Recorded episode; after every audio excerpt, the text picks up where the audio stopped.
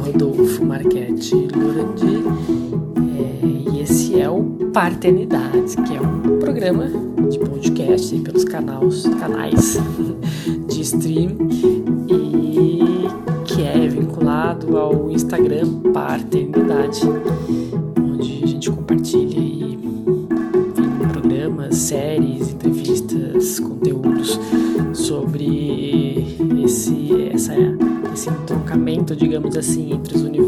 da dança e das materno-paternidades. E neste podcast eu vou estar trazendo o áudio de um encontro online que teve agora durante a pandemia entre artistas e pesquisadoras e pesquisadores é, da dança é, e ou que dançam e de outras áreas, enfim, medicina, e que quiseram conversar um pouco sobre esses universos se encontrando, né, entre dançar nossos pares, nossas pares, nossos filhos, filhas, filhos, enfim, essa bagunça entre dança e materno paternidades. De antemão já quero pedir desculpa pela qualidade de alguma parte dos áudios, porque é uma gravação é, de uma videoconferência entre essas pessoas, mas eu espero que vocês consigam é, aproveitar e gostem. Depois passa lá no nosso canal, no Instagram, é, curte lá, comenta, enfim, tá lá no IGTV também, lá tá em vídeo, então se quiser enxergar um pouco das pessoas falando, pode ser por lá também, tá? Eu já agradeço é, vou passar já para o áudio e também queria só deixar um recado que no link da descrição da bio é, Instagram, você encontra o link do WhatsApp, de um grupo de WhatsApp aqui do programa, enfim, onde a gente compartilha esses materiais, além de outros materiais, e onde a gente vai estar também compartilhando depois outras possibilidades aí, tanto de participar desses, desses encontros, desses podcasts, desses conteúdos, como também receber. É, que a gente for produzindo nesse sentido, tá bom? Muito obrigado, gente, e fiquem aí com a nossa roda de conversa. Eu sou instrutor do projeto de extensão da Universidade de Blumenau de Dança de Salão Contemporâneo. A gente está promovendo esse encontro é, hoje para falar sobre maternidades e paternidades no plural e quais atravessamentos as danças é, possuem ou quais atravessamentos da dança é, podem ser levados para a maternidade também. Como é que a gente consegue é, perceber esse campo, esse entrelaçamento entre esses lugares? É, eu sou um homem branco, meu rosto é oval, eu uso um óculos quadrado preto, meu cabelo é cacheado, é, dividido de um lado, é, e ele tem comprimento até minha sobrancelha. Eu estou usando uma camisa preta com a gola redonda e atrás do meu fundo é totalmente branco. É, vou passar a palavra agora para o Rodolfo. Obrigado, Abel. Minha câmera está estourando um pouquinho, mas daqui a pouco eu afasto a luz. É, bom, bom, boa noite né, para todo mundo. Eu sou Rodolfo Lorandi. É, é um, é um, prazer estar nessa roda com pessoas que eu amo de paixão e quem está chegando aí também, quem estiver ouvindo também. Eu sou Rodolfo, eu tô de óculos preto, sou branco, tô usando uma touca preta na cabeça, tem uma parede verde com algumas racamas penduradas atrás de mim e um sofá com algumas almofadas. É... Bom, eu inicialmente tinha muito a vontade né, de atravessar a discussão entre materno-paternidades ou paterno-maternidades e danças, porque é um fim, são universos muito ricos, assim. Então surgiu essa ideia de estar tá misturando um pouquinho, né, pessoas que trabalham, pesquisam é, a dança, seja ela, enfim, das suas diversas é, manifestações e pesquisas e enfim, tem artes educadores, tem gente que aqui que pratica, tem gente que dá aula, tem a Nicole que é médica familiar, tem, enfim, várias perspectivas, mas acho que na apresentação de vocês, vocês podem se sentir à vontade de falar um pouquinho da onde que vocês é, enfim, trazem os atravessamentos e as falas de vocês.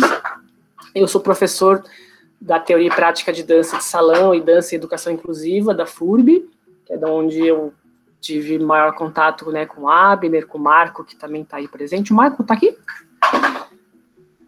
Que é o coordenador do curso. Eu na, na conta dele, Rodolfo, para poder gravar. É, enfim, e esse projeto né, do Discussão Contemporânea na Dança de Salão é coordenado pelo Abner. O Abner foi meu aluno na quinta fase, já está se formando, né? A primeira turma a se formar, a primeira turma catarinense a se formar em uma licenciatura de dança esse semestre, é, primeiro curso de dança né, do, do estado. É, bom, eu queria o conteúdo para uma página que chama Paternidade e a outra que chama Mais que Dança de Salão, e as duas se misturam com o fato de eu estar aí há um ano experimentando esse lugar de paternidade, de, enfim, família, e dentro dos atravessamentos todos surge essa coisa do que, que é ser par, de um fim, de uma mulher, de um homem, de um filho, de uma filha, de um filho. E estamos aqui, enfim, para ver o que, que essa discussão gera de conhecimento para depois ficar aí na rede para todo mundo poder conhecer um pouquinho. Então, essa é mais ou menos da, da onde eu falo. É, eu sou doutorando em teatro aqui pelo DESC, sou mestre, sou mestre em teatro também, e faço parte de uma companhia que é a Grão Companhia de Dança, está aqui representada pelo Gabriel e pela Lidiane também, são os diretores da companhia. É, e é isso, tem várias coisas para a gente ir, ir, conversando. E aí a gente falou, o Squab falou, né? De repente cada um precisa se apresentar um pouquinho, falar, e aí a gente começa a discussão. Aí pode ficar à vontade, não tem, não, não pensei numa ordem para chamar vocês.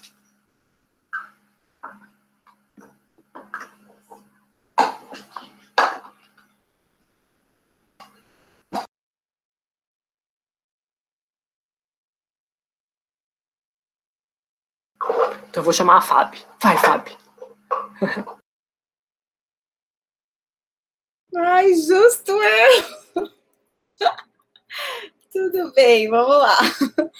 Eu sou a Fabi Chagas. Um, meu cabelo é pintado de loiro, minha raiz é preta.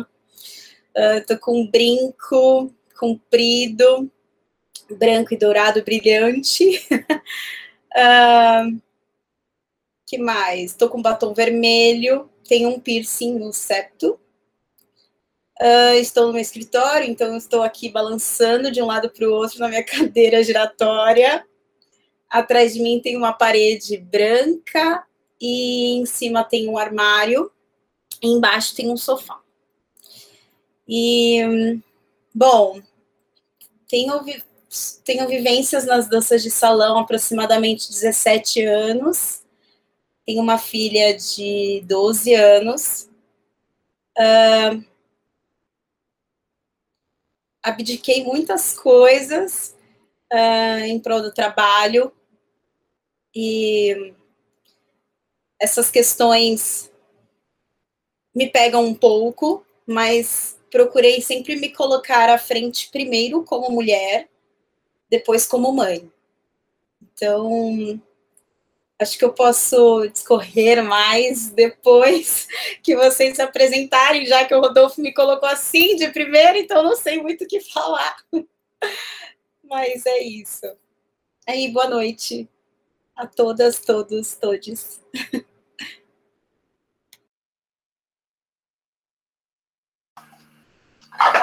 Cris! Sou eu? Vamos lá, em primeiro lugar, agradecer o convite. Tá, tá legal o áudio para todo mundo? Agradecer o convite, agradecer o carinho.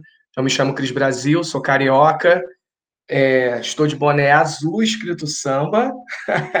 Coloquei aqui para criar uma melhor identificação.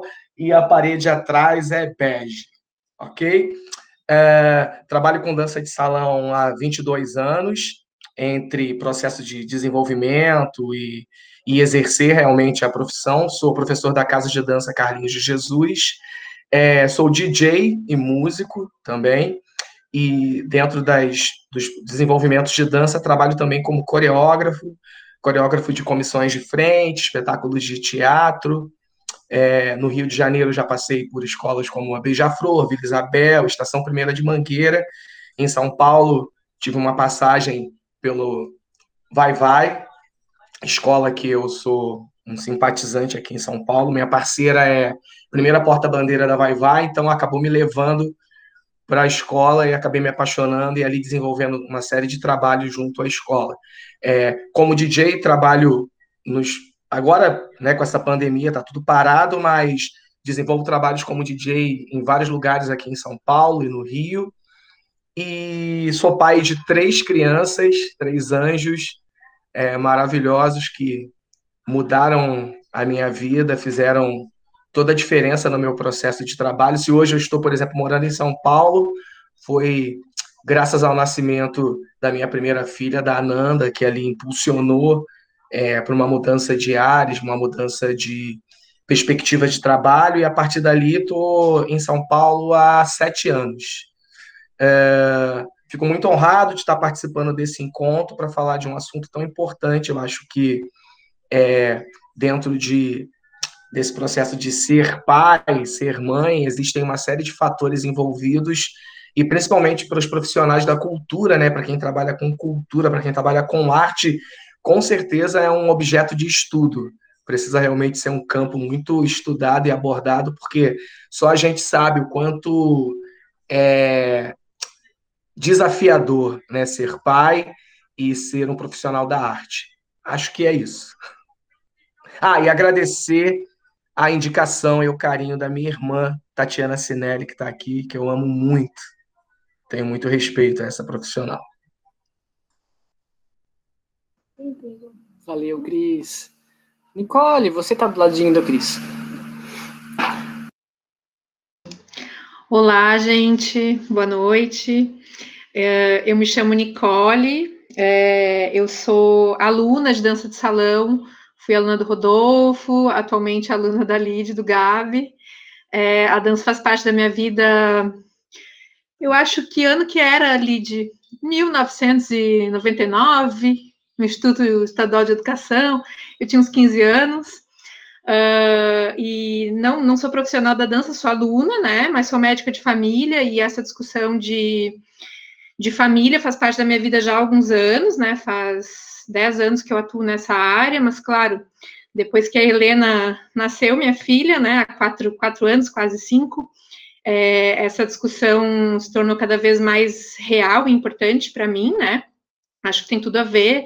Uh, medicina de família, dança de salão, parceria, é, uh, consentimento, né? Duas pessoas conversando de igual para igual, né? uh, tanto na medicina, quanto na, na, dança, quanto na maternidade, acho super importante. Estou bem interessada em escutar vocês. Vou, vou, tentar contribuir, né? Mas estou bem, bem agradecida pelo convite de poder participar e, e escutar vocês. Obrigada. Gabi, Lid, vocês estão pertinho da Nicole aqui na imagem. Oi, gente, tudo bem? Bom, meu nome é Lidiane, me apresento aqui primeiro, depois passo a, passo a bola para o Gabi. É, não está dando muito de ver, mas tem uns cabelos longos, dá de fazer até uma máscara, dá de fazer penteados. a gente tem atrás da gente uma parede roxa com alguns instrumentos musicais, né, que é uma paixão da família também. É, nós somos eu vou falar primeiro por mim, depois o Gabi repete. é, mas eu sou mãe da, do Arthur, de 17 anos. Estou é, falando 17 porque já é daqui a pouquinho, então já está praticamente feito. e da Bela e da Luna, que tem 4 anos e meio. É, eu trabalho com a dança, ou estou imersa nela, né? Ela faz parte da minha vida há muitos anos, né? Talvez uns 27 anos por aí. É, e para mim, acho que há talvez uns 17 desses 27 com as danças de parceria, né? E as danças de parceria, elas falam, acho que assim como a Nicole trouxe agora, né? É, elas estão elas estão em tudo, né? Ela não não está só nessa referência técnica, né? Mas está na referência do como eu recebo, né? Do como eu acolho, do como eu entrego é, nas minhas relações e, e, isso faz muito sentido, né? Dentro da, da minha prática diária como como mãe, como cidadã, como né, mediadora de qualquer experiência, né? Então, é, Tô muito, me sinto muito honrada também por ter sido convidada para essa, para essa conversa, muito agradecida. É, Rodolfo, parceiro de muitos anos também, é, e tantas pessoas tão maravilhosas que estão aqui, né, que a gente admira muito. Então, só muito obrigada. Também estou muito feliz de poder ouvir né, a experiência de cada pessoa aqui e a gente poder né, compartilhar e, enfim, tecer né, um pouquinho a respeito desse assunto tão especial. Olá, pessoal. Eu sou o Gabriel, falo aqui também da mesma janelinha da Lid. E, bom, sou barbudo, tenho meus cabelos compridos também, para amarrar no cabelo da Lid, de vez em quando, mas agora estou, né, tá amarrado aí com coque. E, bom, também trabalho com a dança de salão, né, com a dança, vão fazer 18 anos. É, junto com a dança a gente desenvolve a música, né? Também trabalho com música também, junto com a educação somática. E sou pai da Bela e da Luna, né? Das gêmeas, quase cinco anos. Sou padrasto do Arthur também, desde os cinco anos, dos cinco para seis anos, né? Que ali já já viemos juntos aí nesse nessa parceria e moradia, né? Como casal mas trabalhando junto, o Arthur sempre foi filho da, da escola toda, né? Ele sempre acompanhou, a gente sempre acompanhou ele desde, desde o seu nascimento. É... Filho da tribo. filho de todos, é. Então é isso. É, bom, também é um prazer estar com vocês aqui, né? Dividir essa conversa com várias pessoas que a gente também já conhece, já trocou bastante ideia, bastante tempo, né? A gente desenvolve também com a Grão, com o Rodolfo, com a Lídia há muito tempo, né? E, enfim, espero que possamos também, daqui a pouco, poder conversar presencialmente também, né? Sobre essas questões, as questões relacionais, né? Por, por qualquer parte, é, não só virtual, né? Nossa relação, essa relação computador, que também é meio, é meio esquisita ainda para mim. Mas é isso. Beijo para vocês. Obrigado, gente. Diana, tá por aí, Di? Olá. Deixa eu me ver aqui. Prazer, pessoal. Sou Diana Sofia. Sou uma mulher de cabelos cacheados, pele parda. Estou usando uma roupa como se fosse uma bata bem colorida e atrás de mim tem uma parede branca de madeira. Eu sou professora de educação física, já trabalho com dança há mais de 10 anos e atuo dentro da dança como aluna há mais de 20 anos. E estou agora sendo mãe de primeira viagem na, no quarto mês de gestação então, eu vim aqui como a mais inexperiente de todas e todos, e acredito que eu possa contribuir com muitas dúvidas, muitas perguntas, para poder vocês me explicarem um pouquinho e aliviar um pouquinho desse medo que dá na gente quando está nesses nove meses de espera. Obrigado, de Tati. Eu já estou emocionada antes de falar, gente. Então, eu já vou avisar desde já que eu vou chorar em algum momento, tá? Quem me conhece sabe que isso também é, é normal e é, é de emoção mesmo. Bom, eu sou Tatiana Zinelli, sou de Curitiba, uma mulher que chora muito, muito, muito, por muitos motivos, hoje só por emoção. É, eu tenho a pele branca, cabelos cacheados, um pouco abaixo dos ombros, é, pintados num tom de vermelho mais escuro. Agora, na verdade, ele está bem desbotado, porque não sabe o que é uma tinta já há bastante tempo. Eu estou maquiada com um batom é, um pouco mais escuro do que o natural dos meus lábios, meu, uh, um óculos com aros pretos, fone de ouvido é, branco, estou com uma blusa tipo regata verde escura, os brincos verdes também. Atrás de mim tem bastante informação, tem quadros, tem livros, uma prateleira, televisão, bastante, está bastante poluído, vamos dizer assim, de muitas informações. É, eu sou formada em artes cênicas, eu fiz teatro desde de criança, comecei com 10, 11 anos, então essa foi a minha formação acadêmica. Dentro da faculdade de teatro, eu conheci a dança através da lambada, e isso já diz muita coisa referente a datas, então não preciso entrar em detalhes. É, hoje eu sou professora de dança de salão, sou proprietária de uma escola de dança aqui em Curitiba. Eu tenho uma especialização em fundamentos estéticos para arte e educação, que eu fiz inclusive durante gestação, nascimento do meu primeiro filho, então foi muito legal essa pós. é, né, de ser mãe e estar tá nesse, nesse lugar assim, praticamente ao mesmo tempo. E depois eu fiz outra especialização em dança de salão, teoria e técnica, e hoje eu sou mestranda do primeiro mestrado profissional em artes aqui em Curitiba. Inclusive, é, eu deveria estar agora fazendo a minha dissertação, porque eu estou em cima do meu prazo para entregá-la, mas estar aqui com vocês podem ter certeza que é bastante tão importante quanto. Hoje é minha prioridade. É um prazer estar aqui falando de algo que me é tão caro, não tenho certeza que não é só para mim, né?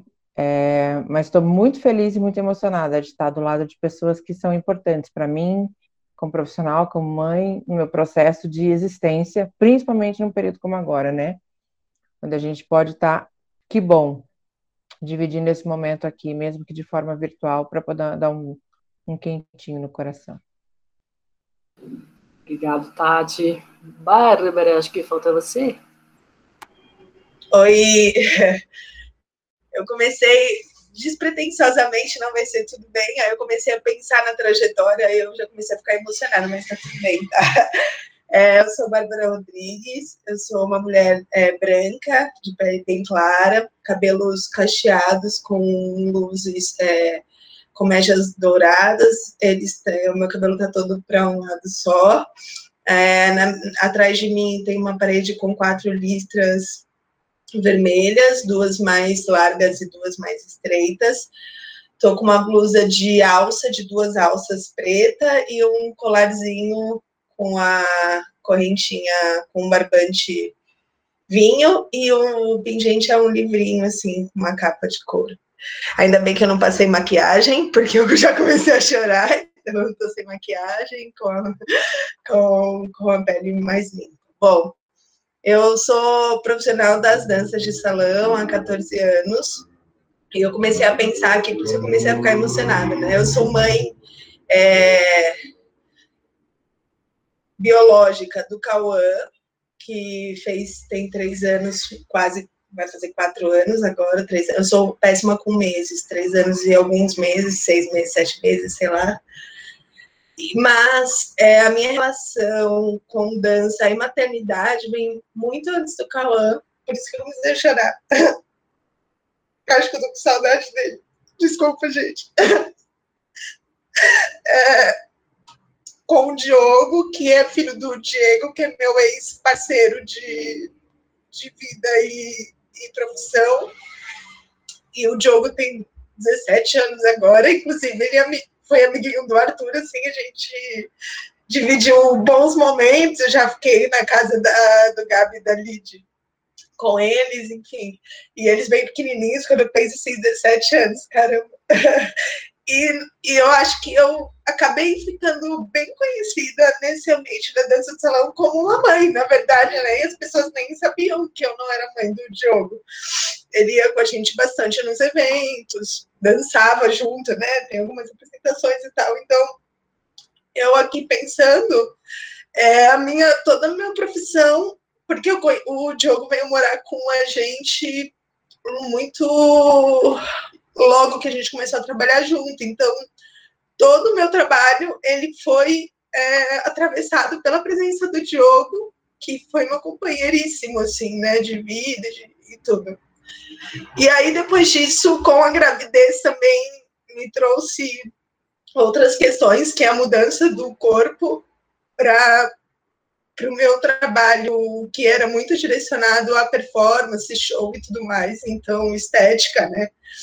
Então tem toda uma, uma construção ali complicada de lidar com isso, apesar de eu ter conseguido, apesar de eu ter conseguido trabalhar dando aulas e tal em eventos até até quase o, o Cauã nascer, mas fecham-se alguns caminhos e aí a gente percebe a restrição, né, que, que, de algumas escolhas que a gente faz, enfim. E depois, com uma criança pequena, e lidar com isso, e eu trabalho, e amamentação, e levar junto, e né, o Diogo veio morar com a gente, tinha cinco anos, era um pouquinho mais fácil de levar, assim, né? É... Ah, acho que é isso. eu sei, tá bom. Gente, eu vou falar agora sobre os tempos. É, eu não sei se já deu para perceber, mas é uma das coisas que, que eu priorizo, que é importante, é que a gente faça a própria gestão dos tempos. Então, a gente não vai ficar gestando os tempos. E como a ideia aqui é priorizar essa sensibilidade, porque a gente acredita que a sensibilidade está nesse lugar de ativismo também, né? Ser sensível é contra várias coisas que são impostas para a gente socialmente, assim.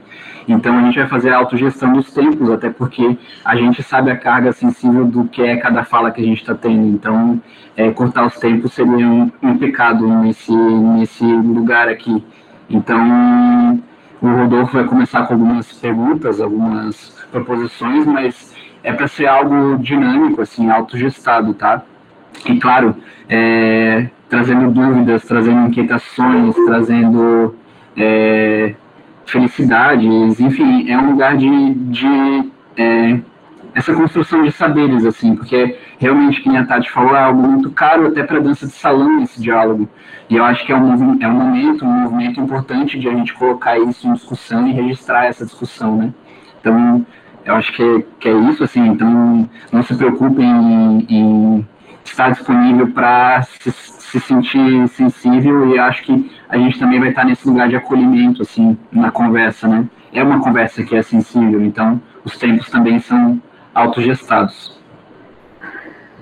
É isso, e a ideia é que seja fluido também, é, tem mais pessoas participando que foram entrando pelo link, né, de convite, então sintam-se à vontade quando quiser abrir o microfone e falar, se sentir, se se sentir melhor, avisando ali no chat, ah, posso falar, fique à vontade, aí a gente vai gerindo isso, né, que às vezes, é, né, dependendo de cada um se, se sentir à vontade ou não para entrar direto com áudio, ou fala ali no chat, a gente vai entrando, e aí quando vocês forem falando, sintam-se à vontade também para se apresentar, como vai ser gravado em podcast, é, tem um pouco esse lugar, e também quando vai vindo um pouco da perspectiva do lugar de fala de cada uma, de cada um, vai vindo temas, né? Então tem vários temas que já pipocaram aí para gente falar, assim, eu não sei se o Abner me incumbiu de provocar com alguma coisa, eu posso provocar, mas eu não sei se alguém sente alguma emergência, emergência, emergência já da fala de alguém, assim, quiser trazer alguma coisa.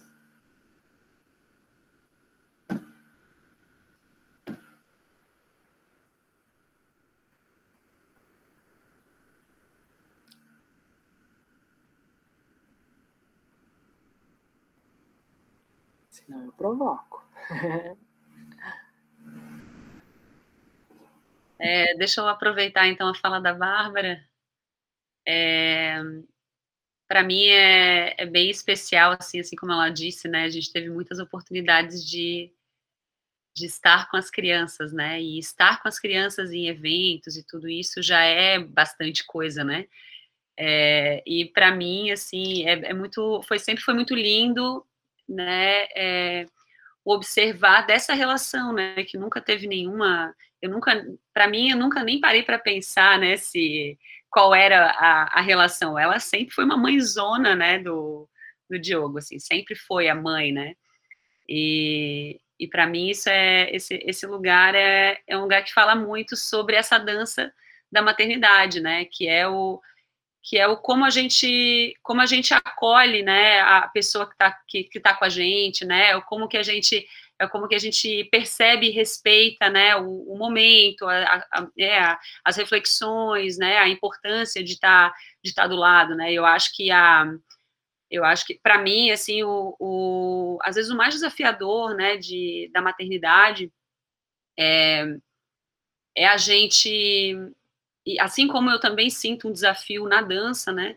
é a gente se encontrar com a nossa filha, o nosso filho, nosso filho e falar e, e, e realmente perceber o que que o que está passando, não a partir do que está na nossa cabeça, não a partir do que a gente deseja, mas a partir do que está rolando ali mesmo, né? É, porque a gente, é, a gente para ser, para maternar, né? A gente tem que se embalar também, né? A gente precisa, né, se, se observar, se sentir, se entender e dar esse espaço, né, para poder receber, né, efetivamente e afetivamente o que está vindo, né, dessa, dessa outra pessoa. Então, essa semelhança, né, é, sempre foi muito linda, assim. É, quando, quando todas as memórias que eu tenho da Bárbara, é, então já que eu estou trazendo esse gancho a partir da fala dela, é, é, de, é de muita alegria e espontaneidade, assim, mas de ao mesmo tempo de uma seriedade incrível em relação às coisas, né? Então, assim, era aquela coisa de que estava no, de que estava aqui no sério, mas que já funja, né? A espontaneidade já tomava conta e aí de repente já estava todo mundo no embalo ali. Então, acho que essa essa mistura, né? E essa permissão de se ser o que é em qualquer lugar, né, e, e, e, ser essa pessoa em todos os lugares, eu acho que também fala muito sobre, sobre quem somos nós, né, nesse, nesse espaço, né, de, de maternidade, assim, né, e eu, e eu sinto, assim, eu, eu, eu sempre me senti muito mãe de todo mundo, tenho essa, essa coisa, assim, comigo, que eu carrego desde que eu sou criança, assim, né, que todo mundo meio que sempre vinha para debaixo da minha asa e eu estava ali sempre, sempre senti isso, né, e eu percebo que e eu tenho muitas pessoas na minha convivência, né, de que têm muita vontade de ser mãe, não puderam ser mães, acham que não são mães e para mim elas são super mães. Não sei se dá de entender essa brincadeira, mas né, e, e essa e essa referência ela é, ela é bem especial para mim, então também só resolvi levantar um pouco essa bola do, do dessa diferença que não existe, né, entre a entre as, as relações que a gente vive, né? Acho que a gente é uma pessoa só que está o tempo inteiro em relação com muitas coisas, né? Então, é, eu não tenho, eu não tenho como é, separar, né? Ah, essa é a minha vida da profissão, essa é a minha vida da mãe. Então, eu, eu desde, desde que eu sou mãe e a minha, e a minha vida profissional toda foi sendo mãe, é, porque as, os primeiros anos né, que eu coloquei ali de imersão da dança, eu era estudante de dança, né?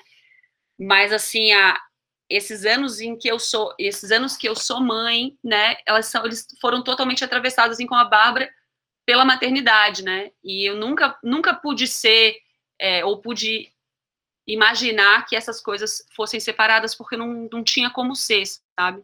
Então só talvez talvez levantar um pouco nesse, desse assunto, né? Enfim, sei se tu quer continuar. Não estou pensando ainda. Está pensando ainda.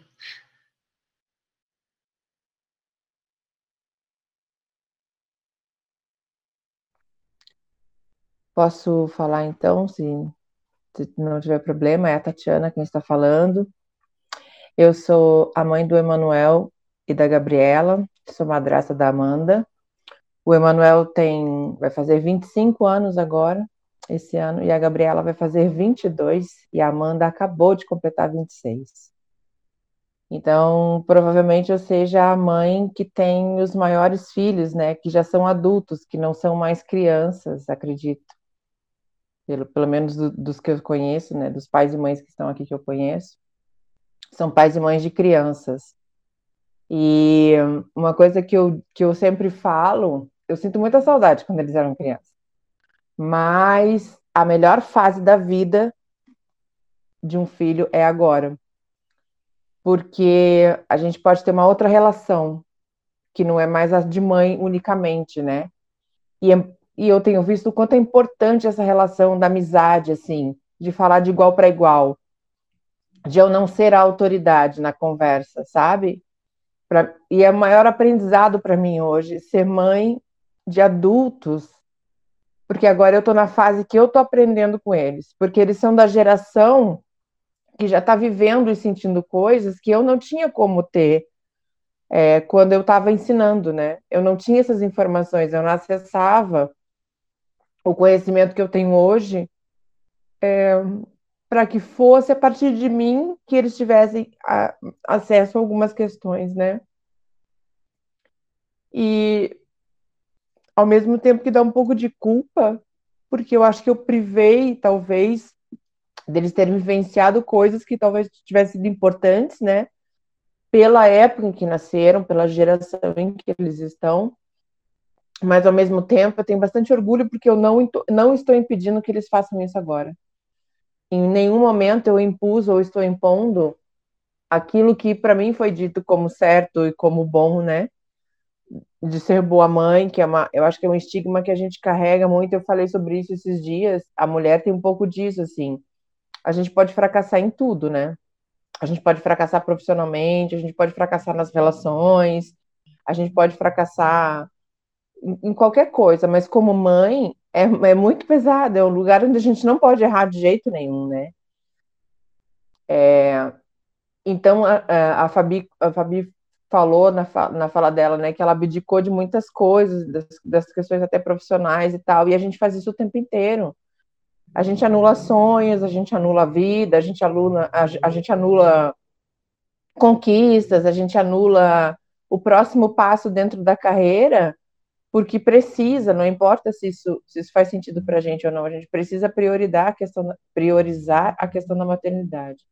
Então, por isso que eu digo que essa fase em que os meus filhos estão agora, filho e filha estão agora, é a melhor não é só porque eles tomam banho sozinho, comem sozinho, vão e voltam, não tem, porque vamos combinar, é uma bucha, né?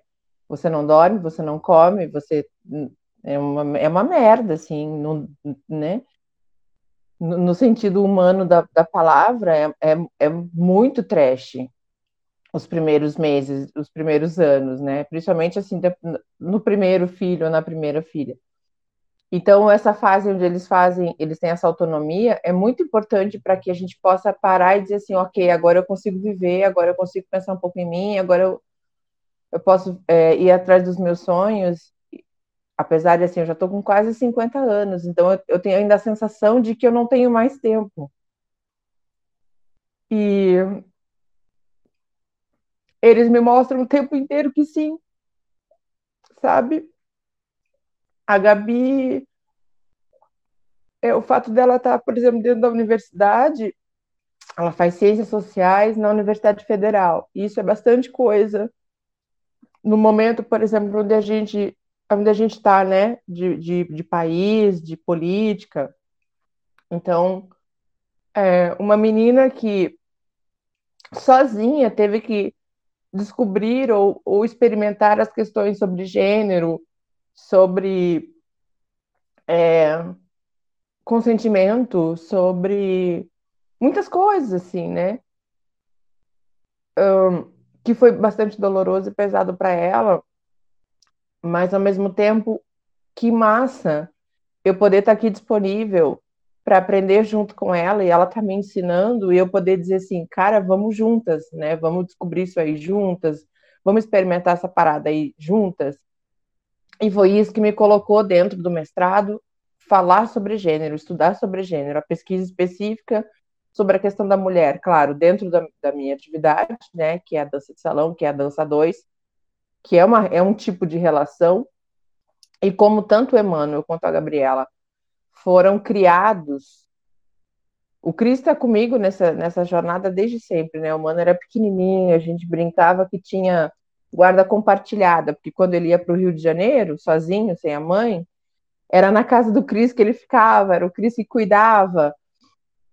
Então, é, e é muito legal isso, assim, né? Porque a Lidy falou e a, e a Bárbara falaram que as, as vivências profissionais não, nunca estiveram descoladas da questão da maternidade, esses filhos já vêm junto, e eles, eles também, coitados, não tem muita escolha, né? Eles não têm, eles só vão no fluxo da parada, assim.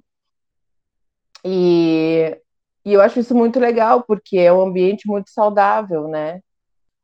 Claro que não 100%, mas eu sentia muito isso, assim, que até hoje, assim, quando eles saem, eles saem com a galera. Não sai, né? Agora a gente não sai, mas quando a gente saía, quando eles estavam saindo, eu sempre sabia aonde eles estavam e com quem eles estavam, que era sempre com a galera da dança, na casa de alguém da dança, ou no baile de alguém que está promovendo. Então, isso também é muito, muito legal, assim, mas é, nunca, nunca foi descolado também dessa forma, porque, como eu falei, a minha primeira pós, meu primeiro, o primeiro módulo da pós foi exatamente no mesmo que o Emmanuel nasceu, assim. Então, a minha mãe ficava com ele no estacionamento da faculdade, dentro do carro. Ele tinha um mês, porque na hora de mamar eu tinha que correr no estacionamento, dar de mamar para ele, voltar para aula, assim. E isso foi no primeiro mês do mestrado que do, do da pós que, que durou dois anos, então os dois primeiros anos do Emmanuel, todos os meses, durante uma semana, eu ficava dentro da sala e ele no estacionamento, porque ele mamou até os três anos e meio. Ainda para me ajudar, ele mamou muito. É, mas enfim, o que eu tava o que eu para fechar é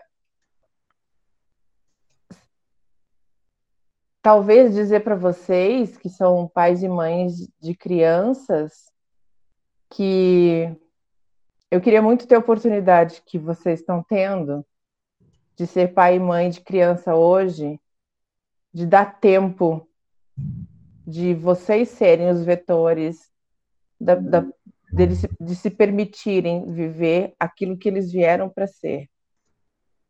Eu não tive essa chance. É, mas estou tendo agora a chance deles mostrarem isso para mim. Então, permitam que essas crianças sejam aquilo que eles vieram para ser e não aquilo que a gente espera que eles sejam.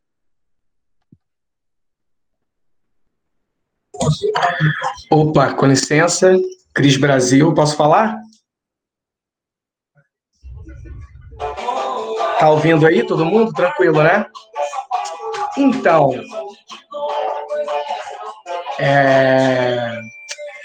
assim, uma das coisas que eu acho que eu mais passei no meu período de transição para São Paulo foi eu basicamente passei esse período de transição muito distante dos meus filhos, né? Porque minha primeira filha nasceu e ela que impulsionou essa mudança de ar. Justamente quando ela veio, eu senti a necessidade de procurar um, uma expansão dentro da minha área de trabalho para gerar um futuro, um, um horizonte mais agradável para a família. E aí isso me fez realmente mudar os ares, vim para São Paulo, e aí eu passei basicamente uns dois anos, mais ou menos um ano e meio, é, indo, vindo para São Paulo e voltando para o Rio toda semana. Então eu ficava três dias no Rio, e quatro dias em São Paulo. E eu faz, fiz isso durante quase dois anos. Eu viajava toda semana. É, era uma época que eu estava meio mal de grana, então eu basicamente tinha que fazer esse trajeto de ônibus. E aí eram cinco, seis horas de ônibus para ir para o Rio. E foi um período em que eu me tomei de uma culpa muito grande, assim, por estar distante, por não ter contato com os meus. E aí depois, né, os outros filhos foram vindo, e aí foi um período realmente muito doloroso, porque eu me carreguei de muita culpa durante esse período. Por não estar perto, por não estar participando do, de momentos importantes, e a, a minha esposa cumpriu ali uma relação muito importante, que era de me, tentar me manter a par de todos esses pequenos momentos que são muito importantes. Então, os primeiros passos ela filmava e me mandava, as primeiras palavras ela ligava e fazia a minha filha falar ali as primeiras palavras para mim. e foi um período muito traumático. Primeiro, segundo ano em São Paulo, eu basicamente passei me culpando, assim, me sentindo a pessoa mais horrível do mundo, me sentindo o pai mais. Nossa!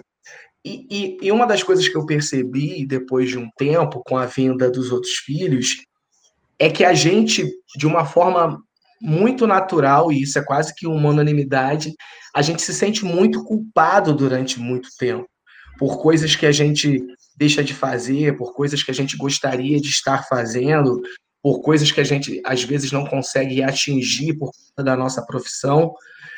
Mas uma outra coisa também que eu fui percebendo durante esses anos, e isso foi me colocando num outro lugar, é da importância da qualidade dos pequenos momentos. E isso é uma coisa que eu sinto que é uma constante entre os profissionais da arte de uma forma geral, né? Falando não só dos profissionais de dança, mas dos profissionais de música, dos profissionais de teatro. É... Lógico que não é uma, uma máxima, toda, todo setor possui né, o seu lado bom e o seu lado negativo, mas já é comprovado cientificamente quanto o teatro, a música e a dança possuem situações que fazem dessas profissões, profissões muito dotadas de amor, de cooperativismo, de coletividade, de integração. E aí eu acho que muito disso a gente acaba levando para esse momento de relação com os filhos. Por mais que às vezes ali eu acabe tendo poucos momentos, né, é, com os meus filhos, que eu acabe tendo poucos momentos ali com, com a minha família, de uma certa forma, esses pequenos momentos são dotados de muito amor, de muita entrega, de muita força, de, muito, de, de muita parceria. E, e aí a gente consegue perceber, às vezes, que não adianta você estar tá ali 24 horas por dia grudado no, no, no, seio da sua família e não ter qualidade de relação. Né? É, eu lembro de situações assim muito impactantes, né? É, eu lembro que foi muito difícil nesse na, gravi, na no período da Ananda, que é a minha primeira filha. Eu lembro que foi uma luta muito grande para eu conseguir trazer ela um final de semana para ficar comigo em São Paulo, porque a minha esposa, nossa, ah, você não vai cuidar direito, ela vai ficar distante de mim. E como é que vai ser isso? Como é que vai ser essa relação? E eu lembro que foi uma luta para eu conseguir trazer ela para passar um final de semana comigo em São Paulo. E esse final de semana eu consegui, acabou virando duas semanas.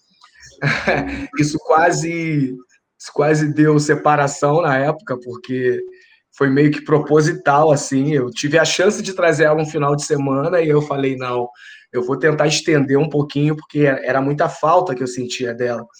E aí eu lembro que foram, foi uma semana e meia, duas semanas, em que a Ananda é, esteve presente comigo em todos os lugares que eu ia. Então, ela estava presente nas aulas, ela estava presente nos bailes em que eu estava tocando. Teve até um baile, olhando aqui agora, eu lembro que aqui em São Paulo teve até um baile que a Bárbara estava presente.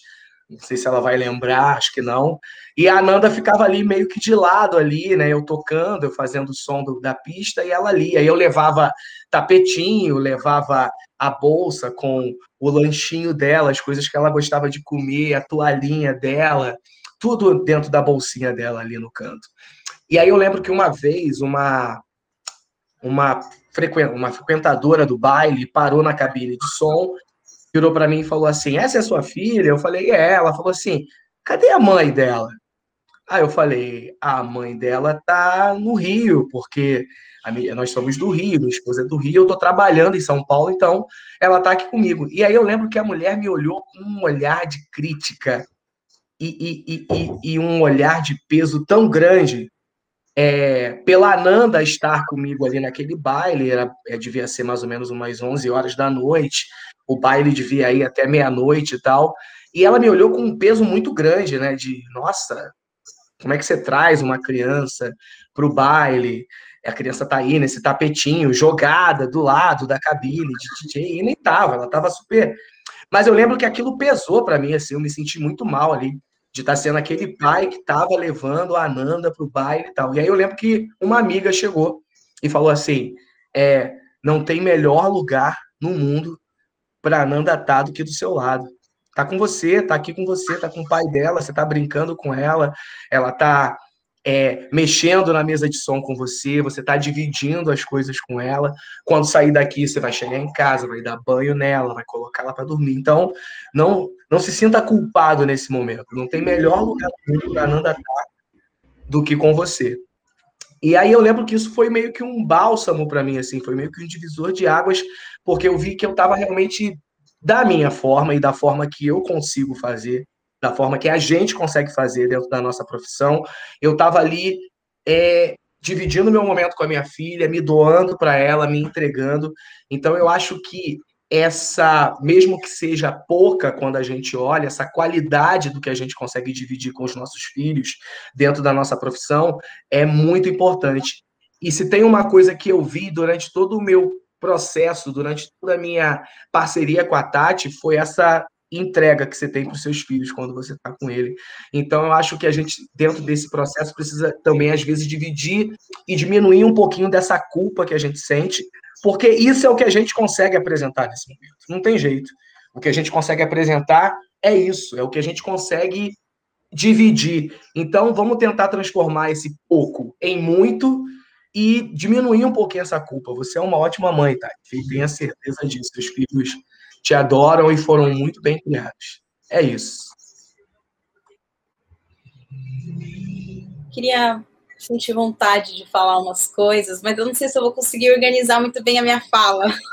Às vezes eu dou uma viajada, eu vou ver se eu consigo organizar. É, pegando o gancho ainda da Tati, é,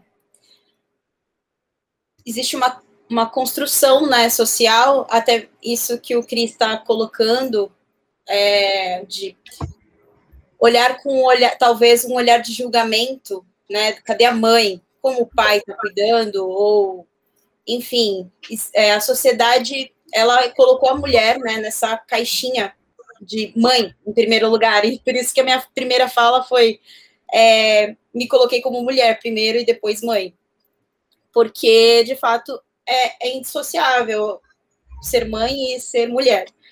Mas eu consegui, eu, eu procurei me colocar em, em primeiro lugar, porque sabe o lance da máscara do, do avião? Primeiro você coloca em você e depois você coloca na outra pessoa, na criança, enfim, eu acho que é mais ou menos isso, assim. Então, eu preciso estar bem para que eu consiga também construir alguma coisa ali, ensinar, ser referência, que seja.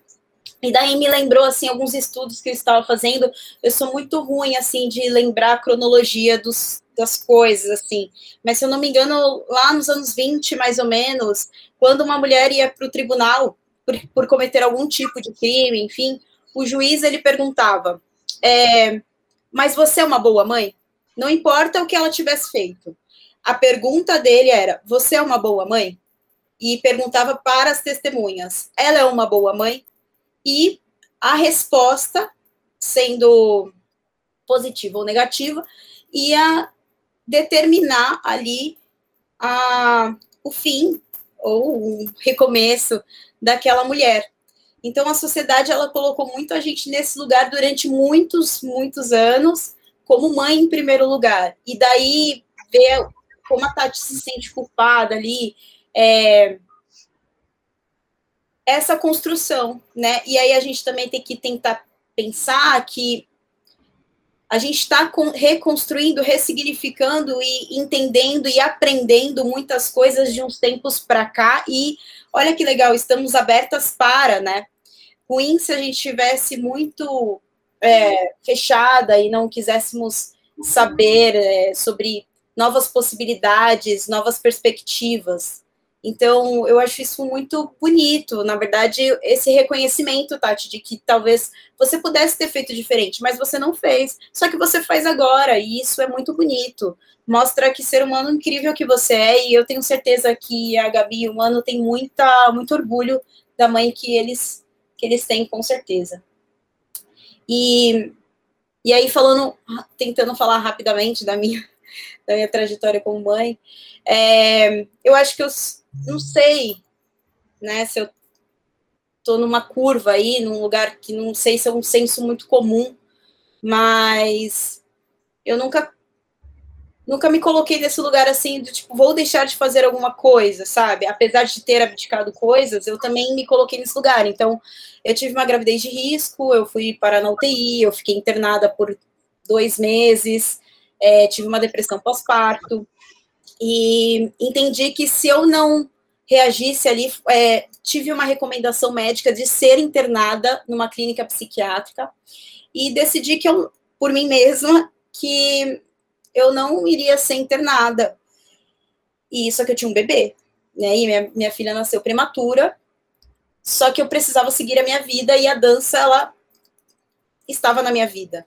Grávida, eu recebi uma proposta de, de fazer uma parceria e eu falei, cara, você tá maluco, tô grávida, como que, né? Você não tá percebendo? E aí ele falou, tudo bem, mas eu te espero. Eu falei, ah, beleza, fechou. E aí tive todas essas questões da gravidez, da, do nascimento dela prematuro, de depressão pós-parto, de ficar internada, enfim. Daí eu falei, numa crise muito deprê, assim, falei, preciso mudar. E foi quando eu lembrei que essa pessoa tinha, que é o Ricardo Lima, não sei se vocês conhecem, Rick Lima, enfim, é, ele lembrei que ele tinha feito esse convite e liguei para ele. Falei assim: aí, tá de pé ainda? Será que rola? Ele falou: demorou. E daí ele falou: só que é o seguinte, semana que vem já tem uma audição lá no Clube Latino, que é em São Paulo, para entrar na companhia. Eu falei: fechou. Só que eu tava com cesárea, meu, gente muito louca. E eu fui, maravilhosa, peguei minha filha e fomos. ela muito pequenininha. É, eu fui para a audição, enfim, passei na audição e tal. E dois meses depois eu estava no Baila Floripa. É, fiquei nessa época, acho que eu fiquei em segundo lugar no Baila Floripa, sem ensaiar, sem nada, não tinha figurino, peguei figurino emprestado na hora, falei, meu, vai que vai. E e a dança, ela, nesse momento, ela me ajudou muito a, a sair do lugar que eu estava. Em contrapartida, vem todas as questões, questões que a Bárbara trouxe à tona também, a questão do corpo, a questão do. Mas você não teve filho? Mas cadê a sua filha? E aí, é, quando eu falo que eu sou meio, meio da pavirada, assim, né? Meio fora da curva, eu falava assim: bom, você tá vendo ela aqui? Eu não trouxe, né? Então aqui ela não tá. Ela tá onde ela tem que estar. Tá e eu simplesmente saí, porque sou essa pessoa muito educada. E, e aí eu fui lidando com as coisas assim, sabe? E eu acho que foi também uma defesa, mas foi muito instintivo.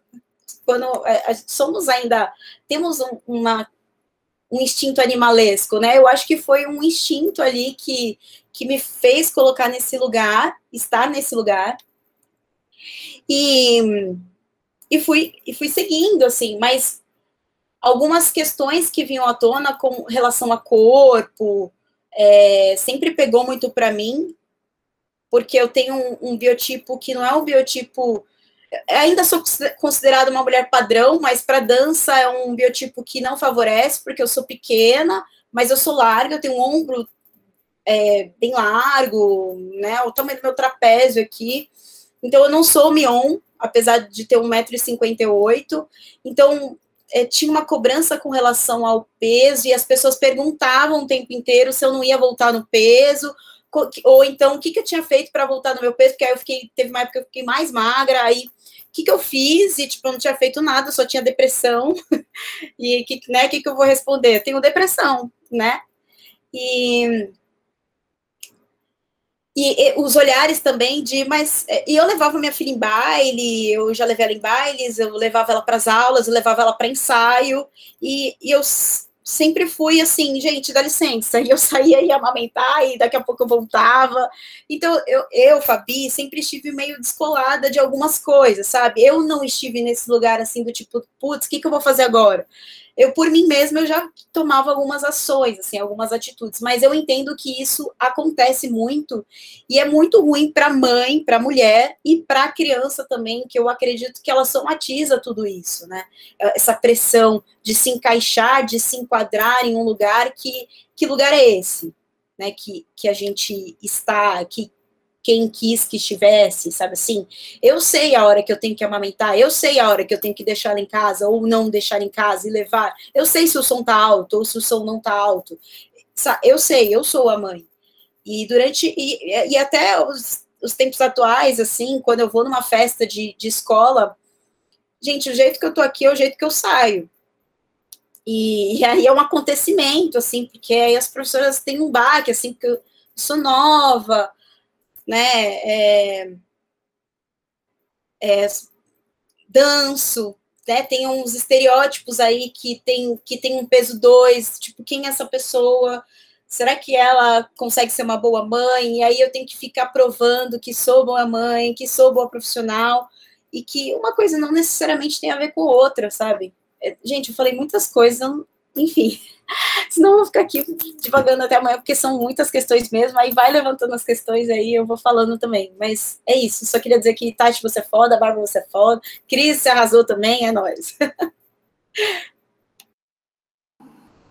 Acho que a gente. Não, é muito louco esse, esse ambiente, essa sociedade, né, tão tóxica assim, né, em relação a, a, a todas nós, né, é, o quanto que a gente sofre, assim, é muito, apesar de tu, de tu contar isso de uma forma, né, assim, tranquila, né, de, de a Fabi falar, assim, de uma maneira tranquila, assim, para mim vem como uma coisa muito complexa e pesada e agressiva, assim, né, porque é muito agressivo, né, essa, é a forma com que as pessoas nos recebem, aquilo que elas nos impõem, né, e, e querendo ou não, o, a cada ambiente, né, é, eu, eu, tive bastante sorte porque o ambiente que eu estive sempre foi o, justo contrário, assim.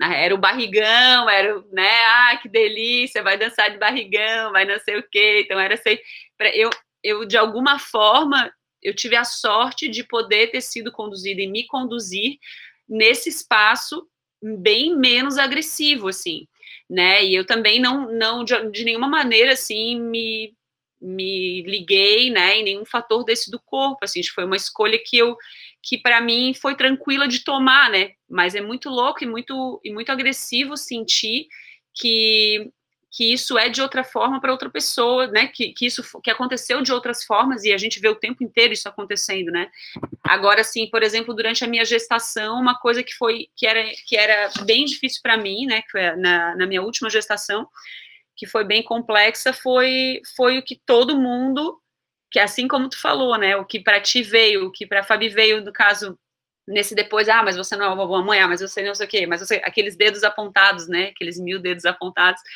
para mim durante a gestação era aquela coisa de todo mundo querer controlar uma parada que não é controlável, sabe? Então, assim, eu acho que a maternidade, uma coisa que é, é, é, é, a vida, né? É a vida, ela não é controlável. E é no momento em que a gente te, deseja controlar, a gente acaba com ela, né? Eu acho que aquilo que a Tati falou, é, de permitir a criança ser quem ela veio para ser, né? De ela, de ela poder ter a oportunidade de, de, de ir vivenciando as coisas também por conta própria e com, o nosso, com a nossa mediação e não com a nossa imposição, né? É, eu acho que, essa, que esse é um lugar muito delicado, assim, e que às vezes a gente tem que bancar umas escolhas, assim, muito fortes para que a gente, aí sim, haja de uma forma protetiva, né? É, proteger desses dedos milhares que vão chegando, né? E não, e não da criança, porque a, gente também é, tem um, um, risco enorme, né, de, de reproduzir coisas que a gente sofre, né, sem, sem perceber, né? Mas então eu acho, eu pelo menos assim, o que a gente conversa muito, eu e Gabi, a gente estuda muito também é, sobre essa relação, né, de maternidade, paternidade, é, a gente estuda muito esse lugar, assim, né, de, de como criar condições, ou como auxiliar, né, para que essas condições, é, para dar condições para essa criança é, experimentar por ela mesma, né, para ela perceber, para ela, ela ter a oportunidade de vivenciar as emoções dela, né, a, as crises e as tensões delas, né, e não a gente de repente ir lá e derramar as nossas as nossas crises, as nossas, né, na, na criança, né, e, e eu acho que talvez essa seja, esse seja um ponto de tensão muito forte, assim, que eu percebo nas relações, é, familiares em geral, né? E que são reflexo, claro, da nossa educação, do modo com, com que a gente foi criado, né? Até ontem mesmo, estava é, tendo uma conversa com meu filho, e assim, disso que a Tati fala, né, dessa parceria, do quanto a gente aprende com eles também, né? E cada fase é muito especial e muito maravilhosa e de ele trazendo um pouco dessas reflexões, dessas preocupações dele olhando as, as irmãs vivendo uma fase, né, e de ele preocupado que talvez aquele momento que elas estão vivendo fosse refletir no, no como elas iam agir depois, né, e eu estava tentando explicar e falar para ele um pouco, né, sobre que elas estavam reconhecendo uma emoção que ainda não reconheciam, né, e que nem a gente consegue controlar, que dirá uma criança de nem cinco anos, né, então, a gente trocando essa ideia e falando um pouco sobre, sobre as pessoas que estavam ao nosso redor, né? E o quanto que ele observava essas referências, assim, né? De... É, nessa, nessas referências do quanto que do quanto que assim as pessoas ao nosso redor aí, gente, aí ele começou a, a, trazer exemplos né assim pô mas a avó fala de tal jeito aí a, a tia fala de tal jeito aí não sei o que fala de tal jeito ele tentando refletir né sobre o, o como né, a gente conversando um pouco sobre o que aquelas pessoas tiveram é, imersas, né, onde elas estiveram imersas, como que elas, né, ao que elas foram submetidas e por que talvez então elas agissem daquela forma, né. Então eu acho que tem, tem bastante coisa assim, até o próprio fato daquilo que o Cris falou, né, de a, de a esposa dele não querer que ele levasse a menina, porque talvez ele não fosse ele não fosse cuidar como ela cuida, com certeza ele não vai cuidar como ela cuida, ele vai cuidar como ele cuida, né? Então, assim, tem essas viagens, assim, que são colocadas na nossa cabeça, né? Que as pessoas são obrigadas a fazer de um jeito só, né? E, e, e eu acho que essa é, a, essa é a magia da maternidade, da paternidade, assim, e da parceria, né? A magia da parceria, tu, ao meu ver, na minha opinião, é você parar de querer controlar o que vai acontecer, sabe? Se você a hora que você quiser controlar, daí você você acabou com o que poderia ter acontecido, né? Enfim, com a potência maravilhosa, né, que existe nesse nesse lugar. Eu preciso muito pegar uma bola quicando da lead, mas a gente de repente termina um primeiro bloco aí nesse assunto e aí eu, eu puxo de novo essa fala da lead aí que eu acho fantástica mas um ponto, assim, que eu, que eu fiquei pensando, aí de repente também, né, tem a Nicole, a Diana, que, que ainda não abriram, se quiserem ficar à vontade, aí depois eu pensei em mudar um pouquinho o rumo, né, mas tem uma coisa, assim, um privilégio, talvez, nas nossas áreas, assim, que é, como a gente fala desse lugar de dançar com outra pessoa, né, de parceria, isso, aquilo, a gente meio que é obrigado, obrigado no bom sentido, a, a refletir sobre tudo que a gente possa refletir, assim, né? É, eu fico pensando, assim, o quanto o quanto eu gostei de ouvir o Cris falando, assim, né? Porque muitas vezes para nós pais, dependendo da profissão e isso e aquilo, tem uma carga muito pesada de discussão hoje em dia, como se a gente não sentisse é, o quanto o sistema também nos coloca num lugar, às vezes, de, de, de, abandono, assim, né? Então, é uma luta contra o sistema que a gente, como pai, tem que comprar, assim, né? Até escrevi esses dias um pouco sobre... A Cláudia sempre olha para mim e fala assim, ah, será que eu tô sendo uma boa mãe? E aí eu escrevi sobre isso porque, tipo, foi muito forte, assim, porque eu nunca, até hoje, mesmo depois, parei ou postei na internet assim, será que eu tô sendo um bom pai?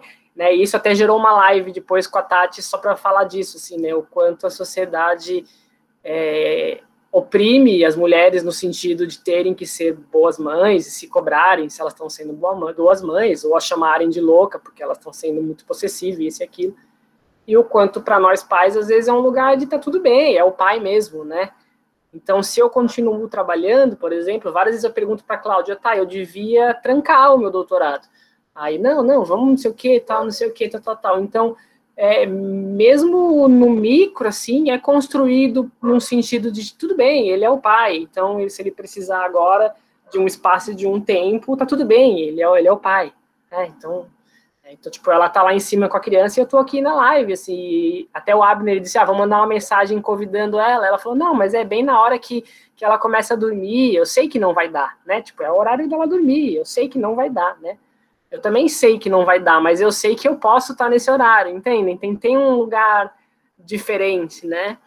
É, e essa coisa assim, tipo, eu sei, eu até hoje nunca parei para perguntar, será que eu estou sendo um bom pai? E eu estou tentando me forçar a perguntar isso, mas eu estou tentando deixar isso acontecer, assim, porque parte de mim tem isso de ah, deixar as coisas acontecerem e tal, que é o, gancho que eu queria puxar dali depois da segunda parte, mas parte de mim é aquela pessoa que sabia que se não arrumasse a cama estava tudo bem. Tipo assim, é, eu cresci assim, né? Eu cresci numa família onde meus pais sempre fizeram de tudo, é, incluindo suprir tudo que eu não queria fazer. Então, se eu não quisesse arrumar a cama, eu não precisava arrumar a cama. Então, tipo, tem um lugar diferente, nem por isso que nem eu falei do Cris, né, nem por isso a gente não se sente mal, porque, por exemplo, se eu ficar agora até meia-noite aqui na live com vocês, eu vou me sentir mal quando eu voltar lá em cima. É, ela vai estar acordada ainda, a gente vai conversar um pouco depois sobre, mas entendem que ela ficou lá sozinha, dando de mamar para Tainá dormir, para depois eu chegar lá e conversar, como foi seu dia, né? Tipo assim. É, então a sociedade toda não é feita para e a gente, como pai, tem um impasse bem grande, assim, né? É, enfim, misturei bastante assunto também, mas é isso. Eu queria falar. Ô, oh, Nicole, vai você.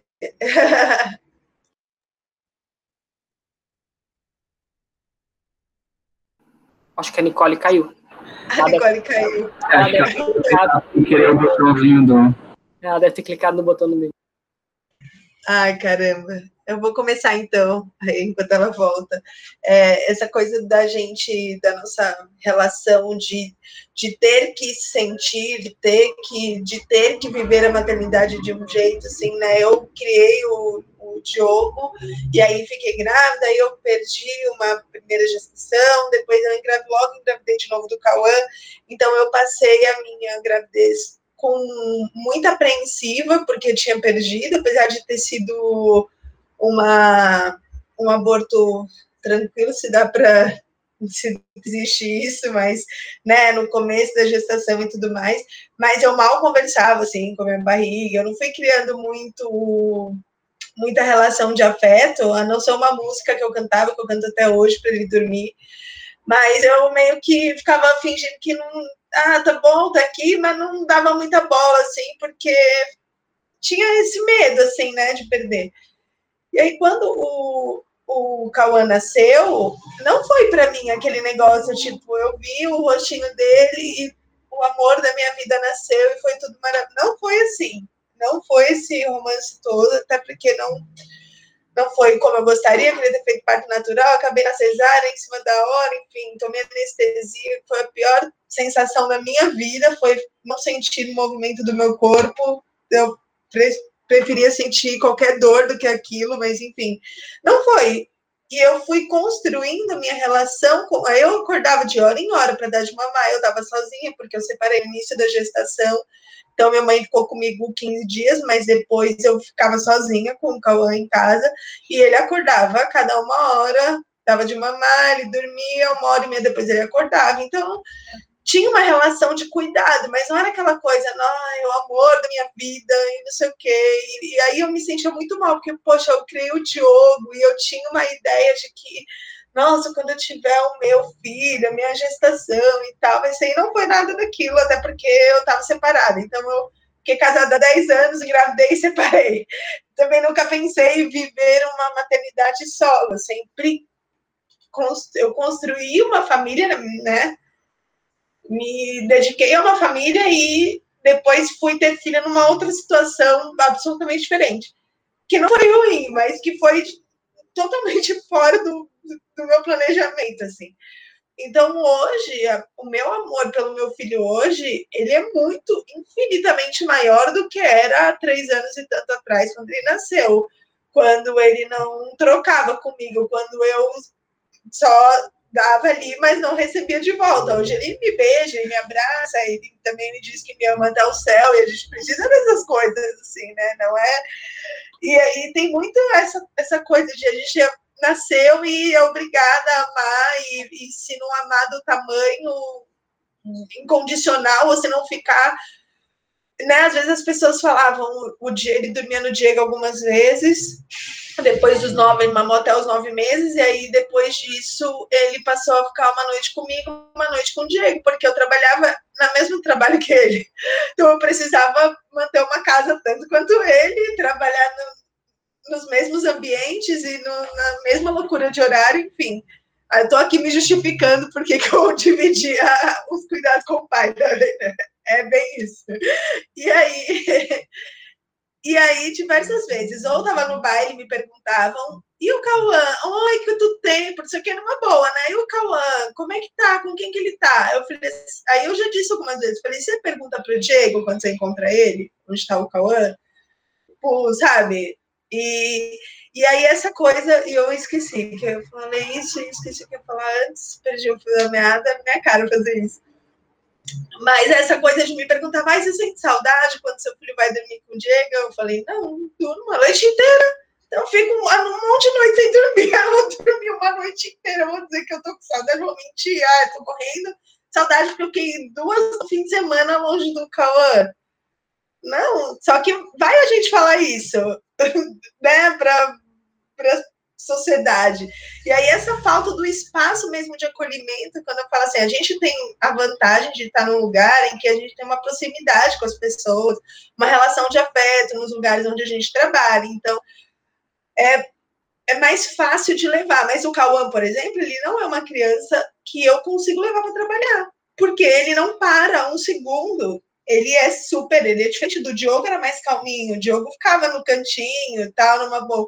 O Cauã é virado, e aí eu vou ficar oprimindo ele, não faz isso, fica quieto, não sei o quê, não posso. Então eu não sinto, por exemplo, mesmo sendo um ambiente de, de acolhedor, de pessoas que, que gostam de mim, que me conhecem, que viu o Cauã nascer, mas não é um lugar em que eu consiga levar o meu filho, por exemplo, para trabalhar, porque não existe uma preocupação em ter um, um, um acolhimento da, da criança na sociedade mesmo. Então, a responsabilidade fica para a família. Então, é uma avó, e avó é tia, né? sempre as mulheres.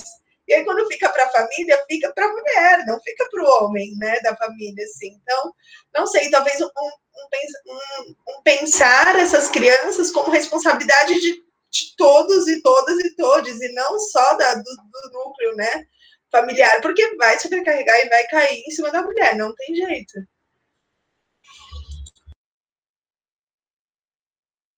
Oi, gente, eu vou falar um pouquinho. Ah, eu anotei várias coisas, né? Vocês foram falando, nem sei quem falou o quê, mas fui organizando aqui, porque eu também, se eu começo a falar, eu vou me perdendo, enfim. Uh, vem a questão de ser uma mãe perfeita, né? Várias pessoas falaram sobre isso, né? Ninguém é perfeito, né? Nós somos mães e mulheres e profissionais, enfim, pessoas reais, possíveis, né? É, a fala da, acho que da Fábio, né, que falou, ah, eu estou pensando primeiro em mim como mulher e depois eu vou pensar em mim como mãe é bem isso, assim, a gente tem que ser realista, a gente tem que estar bem para é, é, interagir bem com qualquer outro ser humano, principalmente os filhos, e a, e a interação com os filhos é uma é uma, uma coisa tão, tão potente, mas ao mesmo tempo também tão profunda, né, e tão, e, e tão difícil, né, porque a gente tem que olhar para a gente, então a gente tem que ter um autoconhecimento, a gente tem que é, a gente tem que partir de um referencial, que normalmente é o referencial que o, que o pai e a mãe da gente, é, da, da, relação que a gente teve com o nosso pai, com a nossa mãe, né? Uh, e a família realmente é, é o local onde a gente mais se desenvolve, né? Para o bem e para o mal, né? É onde tudo é mais difícil, onde tudo é mais. É, onde tudo é possível, no amor e na, naquele vínculo que a gente tem com a família, mas Uh, como é difícil ser mãe na atualidade, né? Acho que a Tati falou ali, deixem seus filhos serem o que eles vieram ao mundo para ser. Uh, mas ser mãe na atualidade também é ser mãe é, é, com acesso a muita informação e com, e com muita, muita pressão de perfeição, né? Ah, mas uh, você leu sobre isso. Eu tive muito isso quando eu, quando eu engravidei, né? porque eu sou médica de família, então as pessoas falavam para mim assim: nossa, mas como que tu, como que tu não sabe isso? Não, eu não sei, eu, eu, eu acompanhei diversas gestações e acompanhei o crescimento de, de várias mães e, e, filhos de outros, mas eu nunca tive um filho, né? Então eu nunca vivi essa, essa realidade e da minha perspectiva, é, sim, surgiu essa dificuldade, né? Uh, então, é, ser mãe, anotei aqui, né? Enxergar o outro, saber ler o outro, saber interagir, saber uh, permitir, facilitar, estimular, acompanhar o crescer de outro ser humano, uh, saber se adaptar a novas realidades, isso tem muito, muita relação com a dança de salão também, né? E ver o outro e, e interagir, né? Seja pelo toque, seja pela proposta, seja pela condução, né? É, uh, ai, anotei tantas coisas aqui. Uh, mas também faz parte é, saber errar, né? A gente erra como, como ser humano, como erra como mãe, erra como pessoa. Então, é importante que os filhos também tenham, uh, enxerguem a gente errando, enxerguem a gente caindo, em, é, possam presenciar que a gente consegue se levantar, levantar, sacudir a poeira, dar a volta por cima, errar, chorar, pedir, pedir ajuda, né? Para quem, quem pode nos ajudar ou para quem sabe mais, enfim. Também da, da, fala de vocês me veio a ideia dessa questão do, da mãe e do pai, né? Existem mães que paternam, existem pais que maternam, né? E esse, esse papel, ele, ele nem sempre ele é muito, assim, muito rígido, né? Por exemplo, teve vários, vários momentos da, da maternidade da, da Helena, minha filha, em que o Pietro, meu marido, maternou ela, e isso acontece ainda, né? Eu tenho uma carga horária de trabalho muito grande, então é, é permitir que o pai uh, faça papéis que normalmente é, são da mulher, da mãe, é, é, um, é uma dificuldade para a gente também como mãe, porque a gente também se cobra, né? A gente também tem, a, a, eu também tenho a minha própria mãe que me diz, não, mas o teu marido faz muito.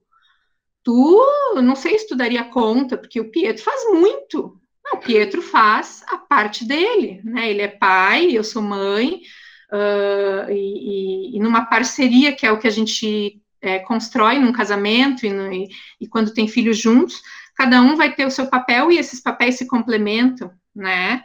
Uh, essa questão do, da sociedade querendo controlar a gente uh, também é uma coisa que a gente permite, né? Ou, ou já permitiu em algum momento, e por isso que bate na gente, né? Por isso que a gente escuta um comentário, ah, mas cadê, cadê a mãe? Por exemplo, eu ia para aula de dança de salão às, às 19 horas, a Helena tinha um ano e meio, e eu ficava das 19 às 22. Tinha sorte de, de conseguir fazer ela dormir, fazia ela dormir e ia. E muitas vezes eu cheguei, chegava e, e alguém me perguntava, mas tu não tem uma bebê de um ano e meio? Sim, tenho, tá dormindo em casa com o pai dela, olha que maravilha, né? Estou aqui eu dançando. E aquilo me fazia muito bem, né? A, a, a, falta da dança era uma coisa que me adoecia. E eu tinha que dançar, né? Para eu estar bem, para eu, como mulher, como pessoa, enfim, ter aquele momento era importante para mim. Então, que a gente consiga é, ver isso é, é, bem importante. Acho, acho que é isso mais ou menos o que, o que, eu, o que eu anotei aqui, né? Acho que é isso.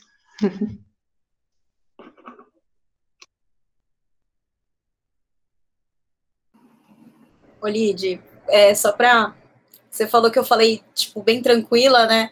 Mas eu até brinco com as meninas do coletivo, eu faço terapia três vezes na semana, tá, amor? São três vezes na semana, não é no mês, não, na semana mesmo. Então, por isso que eu tô, até consigo desenrolar aqui, tá? Porque se fosse um tempo atrás, eu estaria já num chilique só.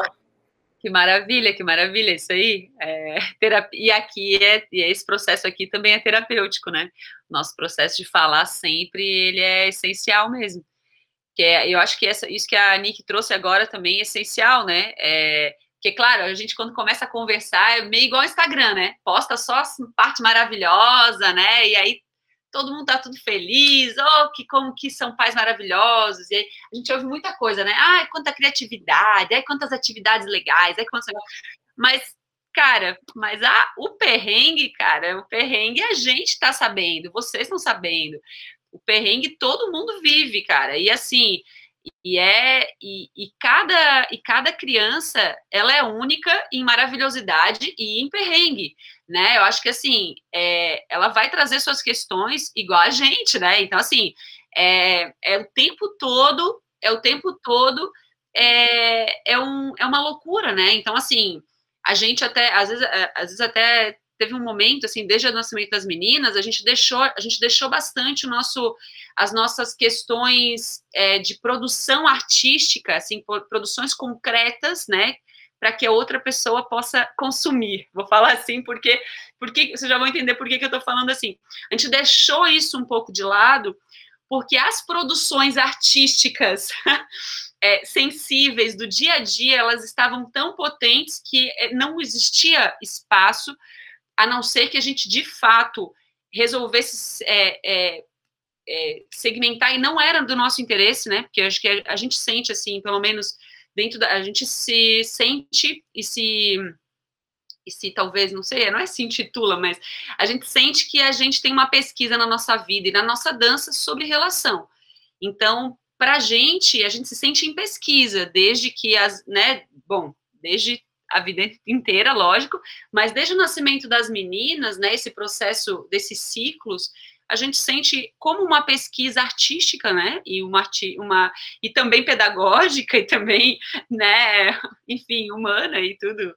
É, e, e, isso é e isso para a gente é muito potente, né? E é muita coisa. Aí teve, teve um momento, né, que, que a gente parou assim se sentiu um pouco angustiado e a gente falou, pô, a gente não está produzindo nada, daqui a pouco não deu nem cinco segundos. Meu, cara, a gente está produzindo coisa pra caramba, a gente produz diariamente conteúdos gigantescos, sabe? É, sobre essa vida, né? Então, e o aprendizado gigante. Então, eu acho que é, não tem como não tem como se achar errado, sabe? Então, assim, eu, eu, por exemplo, meu limiar de paciência, eu sempre fui considerada uma pessoa super paciente. Meu limiar de paciência nunca esteve tão fragilizado em toda a história da minha vida quanto agora, né? O Gabriel fala que a minha bateria está vencida, né? ela não, ela não completa, né? O, o, a carga. E assim, e cara, eu não posso me culpar por isso. Meu Deus, a nossa demanda é gigantesca, sabe? A nossa demanda é gigantesca. E assim, se a, a gente precisa assumir e observar e perceber né? Porque eu acho que, como a Nicole falou, eu acho que os filhos vendo a gente, a gente cansando, mas superando, é, né, caindo, levantando, isso é todo isso é o que, que mais se diz, né? A criança não aprende pela fala, pelo que você diz, ela aprende pelo que ela vê, pelo que ela, pelo exemplo, né? Então, pelo como ela percebe que as coisas são solucionadas. Então, eu vejo que né? Várias vezes a gente, várias vezes a gente não consegue, várias vezes a gente faz de um jeito que a gente não, não queria. Fica triste por isso, sabe? Porra, gritei, né? Porra, me estressei, né? Mas tem várias vezes que a gente consegue a gente controlar nossa emoção, respirar e perceber tudo aquilo de lindo que a gente acabou de falar lá no início da conversa, né? De sentir, de receber, de acolher, de entregar. Pô, tem, tem muitos momentos que é tudo maravilhoso, mas tem muitos momentos que é foda pra caramba, sabe? Dá de falar palavrão aqui, né, Rodolfo? Claro. A, a Lid falando assim, né, da coisa da dança. Tem, tem, uma, tem uma definição que eu curto muito, assim, eu não acho que é tão quadrado assim, acho que essas áreas se misturam, mas tem um pensador, que é o Gilles Deleuze, que ele fala assim, ah, porque a, a, a ciência, ela extrai funções, né? Então, a ciência observa a vida e extrai funções dessa vida. Então, ela pega, por exemplo, o coronavírus e estuda como fazer uma vacina, que não vai servir para todo mundo, mas vai servir para a maioria das pessoas, e, e assim ela vai extraindo funções para fazer com que a gente preserve a vida e valorize mais modos de se viver, e, enfim, e avance. Já a filosofia, ela extrai conceitos. Então, ela observa a vida, ela se move pensando sobre a vida e extrai conceitos para que, que a gente consiga entender o que mais pode a vida. Então, de repente, corpo é um conceito e vai se falar sobre corpo, tal, tal, tal. Ou no nosso caso, é, a relação em parceria, né, dança e materno-paternidade se torna um conceito do qual a gente reflete sobre como ser melhor na vida, né, digamos assim, ou achar outros modos de viver a vida. E aí ele fala que é, a dança, ela tem a dança, né? As artes, ela tem um outro papel, que ela olha para a vida e ela extrai sentimentos, sentidos, sensações da vida. Então, ela percebe o que, que eu sinto quando eu toco outra pessoa, é, ela percebe o que, que é dançar com outra pessoa, ela percebe o que, que é produzir movimento dançando com outra pessoa e sensação através daquilo, enfim, ela, cons ela constrói sentidos, né, para a vida e edifica isso em formas de obras de arte ou não, ou de aula de dança ou não, enfim. E isso faz com que a gente também avance, né, com os modos possíveis de se viver a vida. E eu acho que todas essas áreas, na verdade, fazem tudo isso ao mesmo tempo, não acho que é uma coisa independente da outra, né? Quando a gente dá uma aula de dança, a gente faz várias funções para tentar fazer aquela aula dar certo e extrai vários conceitos, enfim. E aí eu fico pensando que é, essas, por que a importância das artes ou da dança na escola, por exemplo, né? Porque é isso, você trabalha sobre pensar a vida, né? E não, e não ter respostas prontas, né? Sobre a vida. E esse é o papel da ciência, da arte, da filosofia e de todas tantas outras áreas. E aí eu fico pensando que essa busca, né, por discutir o que é um sentimento, discutir o que eu sinto quando a Cláudia olha para mim e fala, hoje para mim tá pesado. É, e ela fala isso. É, esse modo de operar que a gente tem na dança, nas artes, ele é crucial para uma humanidade no momento presente, assim, né? É, só que ao mesmo tempo a, a, regra geral da sociedade é as mulheres sabe descobrem que estão grávidas, então elas começam a seguir milhares de contas no Instagram e aí segue o pediatra, segue lá a Nicole, que é médica da família, segue lá a Lid, que é professora de dança, arte educadora, a Fábio, não sei o quê, nananana, nananana, e, e, enquanto a gente nem tem Instagram se bobear, né? Ou a gente dá lá um zoom é, nos corpos bonitos que a gente vê na internet, né? É, e aí eu lembro quando eu descobri que eu ia ser pai, que o Gabriel me mandou um monte de, de, de Instagram, acho que até o Homem Paterno foi o Gabriel que me mandou, né? E eu falei, cara, tem página sobre isso? Tipo assim, né? E aí e assim foi indo, assim, mesmo assim é absurdo a quantidade de páginas que a Cláudia, ela segue podcast, tem lá podcast Ai Mama, tem várias coisas assim, né? E aí eu me cobrei e fiz o paternidade, né? Eu falei, não, então eu vou criar um espaço para ficar discutindo sobre isso toda hora, né? Então eu me enchi de coisa como se já não tivesse uma filha é, enchendo de possibilidade, né? Mas o como a gente na dança, como a dança é importante nesse lugar de de movimento, assim, né? É sempre movimento, então se é sempre movimento, é, tem muita coisa que está parada, no caso, essas relações todas que nos oprimem, que a gente precisa achar jeito de mover, né? De mexer o corpo tal, enfim. E, e sei lá não sei, refletindo aqui. Eu queria fazer uma provocação antes de mudar de assunto, mas eu não sei se, se alguém que chegou aí também do, da pessoa, do pessoal que veio assistir quer comentar alguma coisa, se a Diana quer falar alguma coisa, Gabriel, fiquem, fiquem à vontade. E daí eu faço uma pergunta para mudar um pouco de assunto. Acho que eu posso falar um pouquinho. Estava pensando bastante aqui dentro de que dentro de que do que todo mundo falou Vou segurar assim, que senão não consigo me ouvir e fico estranho. É... Hum, deixa eu tentar me organizar. Ando meio bagunçado ultimamente, mas vou criar uma linha de, de pensamento. Eu sempre. A arte sempre foi o combustível para mim, desde muito pequena, desde o primeiro contato com a música, com a dança, com o teatro, com a fotografia, com o cinema. Eu também sou escritora, né? Todas essas artes que eu estou falando, eu já atuei de forma profissional ou amadora colaborativa a vida inteira. E na minha relação com os meus alunos, eu li ali que a Jo falou, muito bacana essa relação de, se, de sentir o afeto tal como o que se espera de um pai, tal como se espera de uma mãe. E, essa relação para mim sempre foi muito forte, sempre foi muito vívida, de, de se permitir o afeto.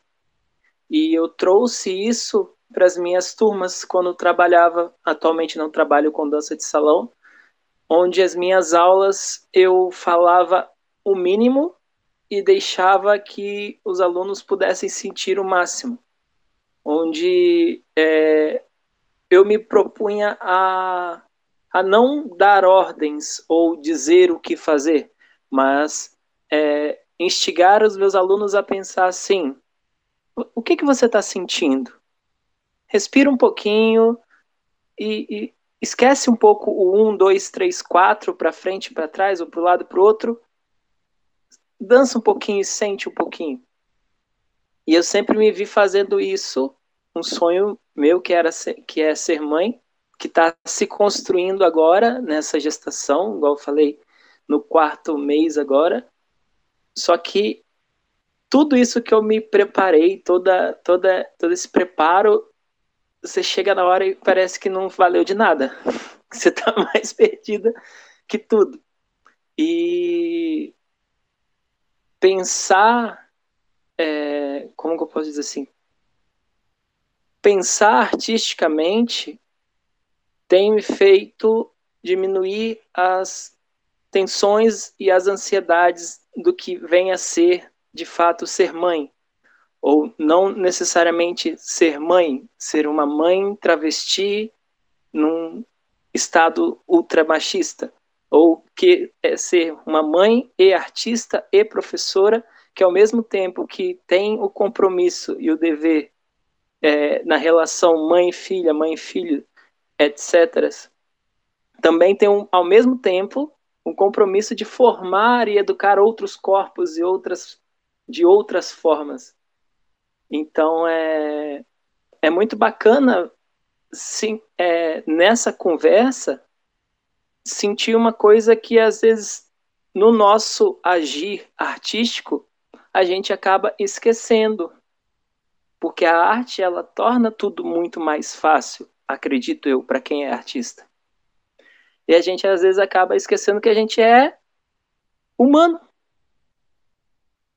que a gente sente dor, que a gente sente medo, que a gente sente frio, que a gente sente fome. E, e é bacana ouvir e cruzar vivências de entender que nós não estamos sozinhas.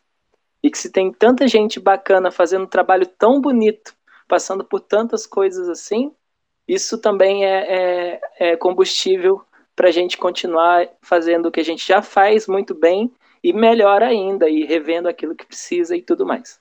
Acho que era isso que eu tinha que para compartilhar com vocês.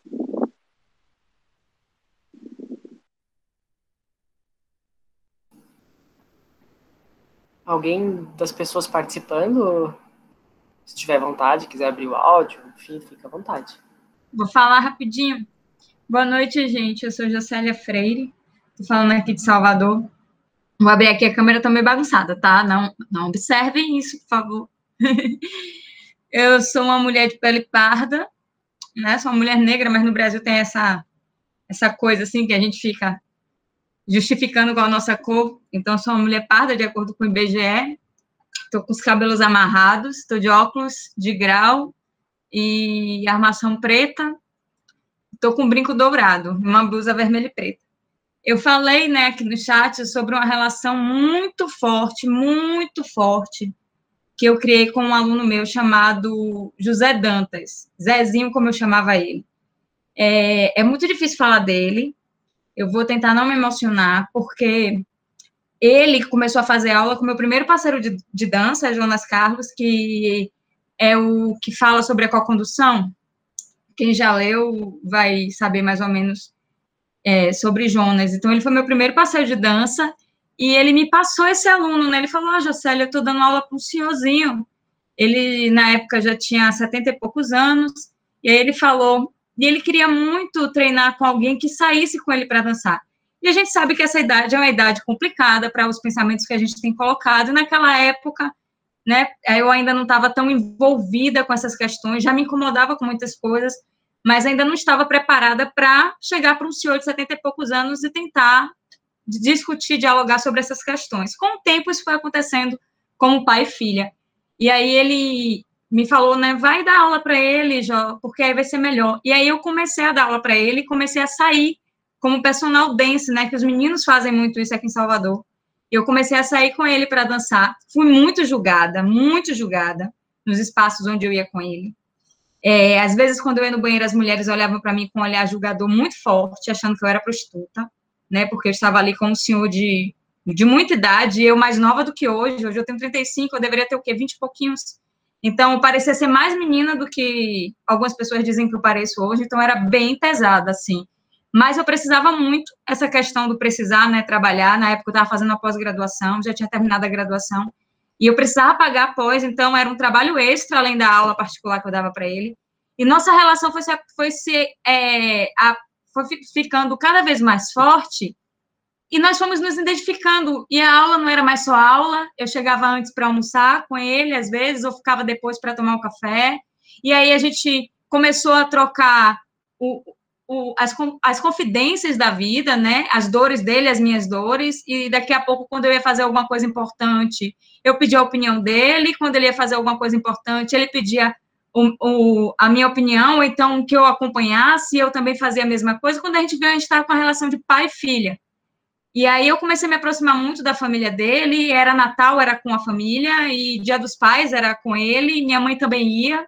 E aí a gente começou a criar essa relação porque o meu pai nunca foi presente. Então, assim, o período que eu tive meu pai na minha vida foi um período muito violento. Meu pai era um homem que bebia muito, então eu não tenho boas lembranças de meu pai, né? Então ele era, era agressor com minha mãe, era muito violento. E eu lembro que eu costumo dizer que minha primeira manifestação feminista foi aos nove anos, quando eu cheguei para minha mãe e falei assim: mãe, pelo amor de Deus, separa do meu pai. Eu lembro como hoje a casa, o quarto, a cama, e nós duas conversando, porque minha mãe sempre me tratou como amiga, desde pequena. Sempre foi muito uma relação de amizade. Então, tanto que até hoje ela fala, Jocélia, você é um troféu de vida para mim, porque você nunca me deu um trabalho, nada, nada, trabalho nenhum. Eu só fiz cuidar de você, você cresceu e foi ela disse que não consegue lembrar, que nem adoeceu, não adoecia. Ela, ela fala muito isso. E eu agradeço muito, ela fala, porque se você adoecesse, eu não sei o que eu faria, porque eu não tinha dinheiro. E aí ela separou realmente de meu pai. Foi assim, eu pedi, ela tomou providência, se separou dele. Então, quando seu Dantas chega na minha vida, Zezinho chega na minha vida, ele chega com uma presença muito forte paterna que eu não tive. Então, eu agarrei essa paternidade dele para mim de uma forma muito Tipo, eu vou alimentar tudo que eu preciso de, de um pai que eu nunca tive. E aí, depois que ele faleceu, na minha primeira graduação eu ainda não o conhecia, não, não botei nome de pai nos convites, né, de, de solenidade. Falei para minha mãe, não vou botar o nome do meu pai, não vou. Vou botar o nome da senhora só e não quero. Aí ela, tá bom. E na segunda graduação de educação física, Zé já tinha ido embora, né? Já tinha partido dessa. E aí eu pedi aos filhos e às filhas, né? Eu falei, eu posso fazer uma coisa? Eu quero botar o nome de Zé como meu pai no convite de solenidade. Aí os meus irmãos e minhas irmãs, né? Que hoje a gente se fala sempre. Hoje eu conversei muito com meu irmão. É, eles falaram, que pergunta? É claro que pode. Então eu botei José Borges Dantas como meu pai, e por incrível que pareça, o meu nome é Jocélia, porque é a junção de José com Célia. É a junção do primeiro nome do meu pai com o nome da minha mãe. Então, esse nome não é por acaso. É Jocélia porque é de Zé Dantas com Célia, a minha mãe. É isso, gente. Eu queria dizer que a dança me deu esse presente.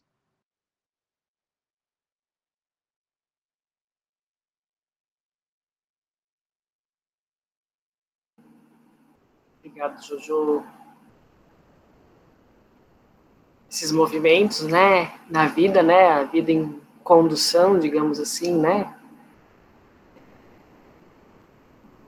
Enfim, acho, acho que dan dançar nesse sentido com outra pessoa é sempre isso, assim, né? Sempre deixar a relação mover para outro lugar, assim. E, e, aí vem um pouco a, a, a pergunta que eu ia fazer, que eu acho que não vai mudar muito o assunto, então Fiquem bem à vontade aí quem for entrando. Alguém falou ali no, no WhatsApp que está é, fazendo comida para pequena, então vai entrando aí na medida que for, porque acho que o assunto também vai se mantendo.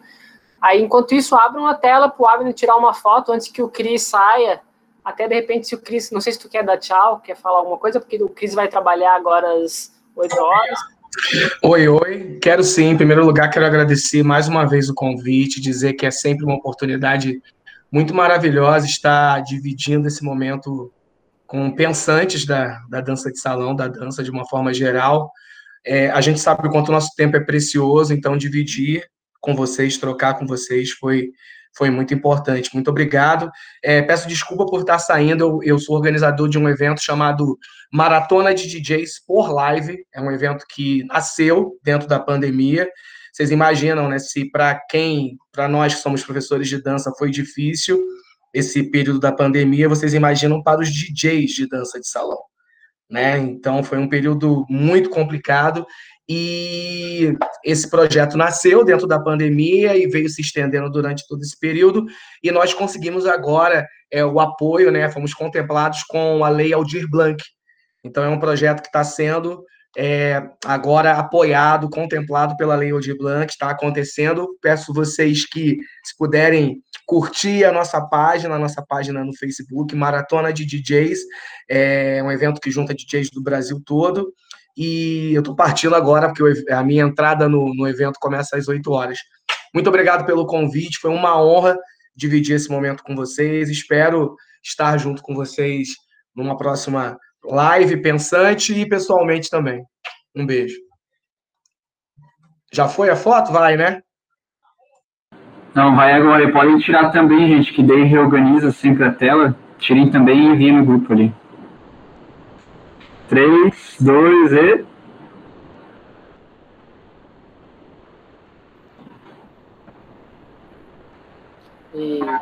bom, a, a, gente tem. Ah, olha a foto da Jo. E, linda história, Jo. A gente tem. A gente começou um pouquinho atrasado, sempre passa um pouquinho, a gente pode ir até umas oito e meia, e quem tiver que sair também fique é, super à vontade. Dá vontade de ir ficando, né? Mas é, todos pais e mães também a gente sabe, né? Da, da enfim.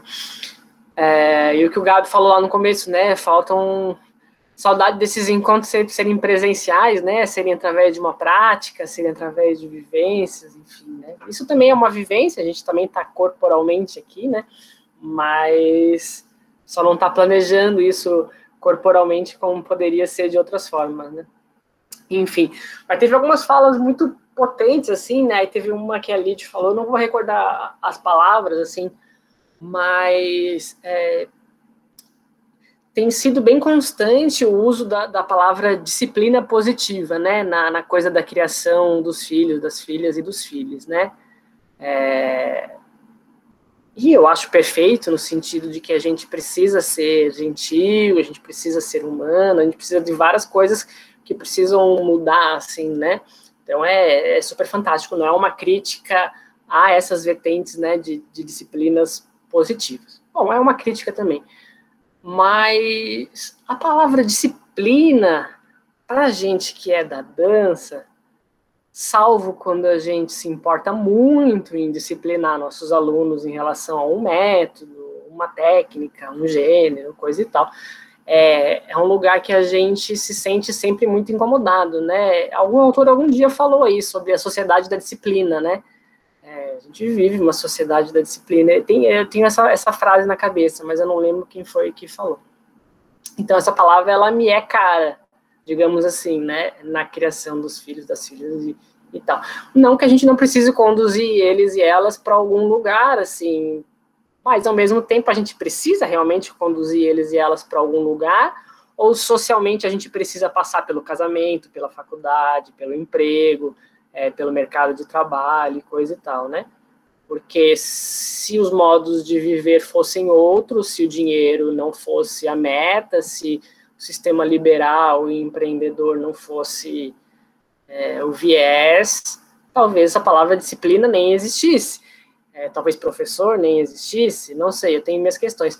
E aí, com relação à, à coisa da, da disciplina, eu tenho a sensação pelo menos na dança, assim, isso apareceu em algumas falas, que a gente pode funcionar pelo lugar da indisciplina, ou como algumas pessoas da disciplina positiva falam, a gente pode funcionar pelo lugar da desobediência, né? Tipo, o quão importante é que seu filho desobedeça. Por que, que ele não pode desobedecer? Se ele não quer, se não está sendo bom, se ele não entendeu, etc e tal, né?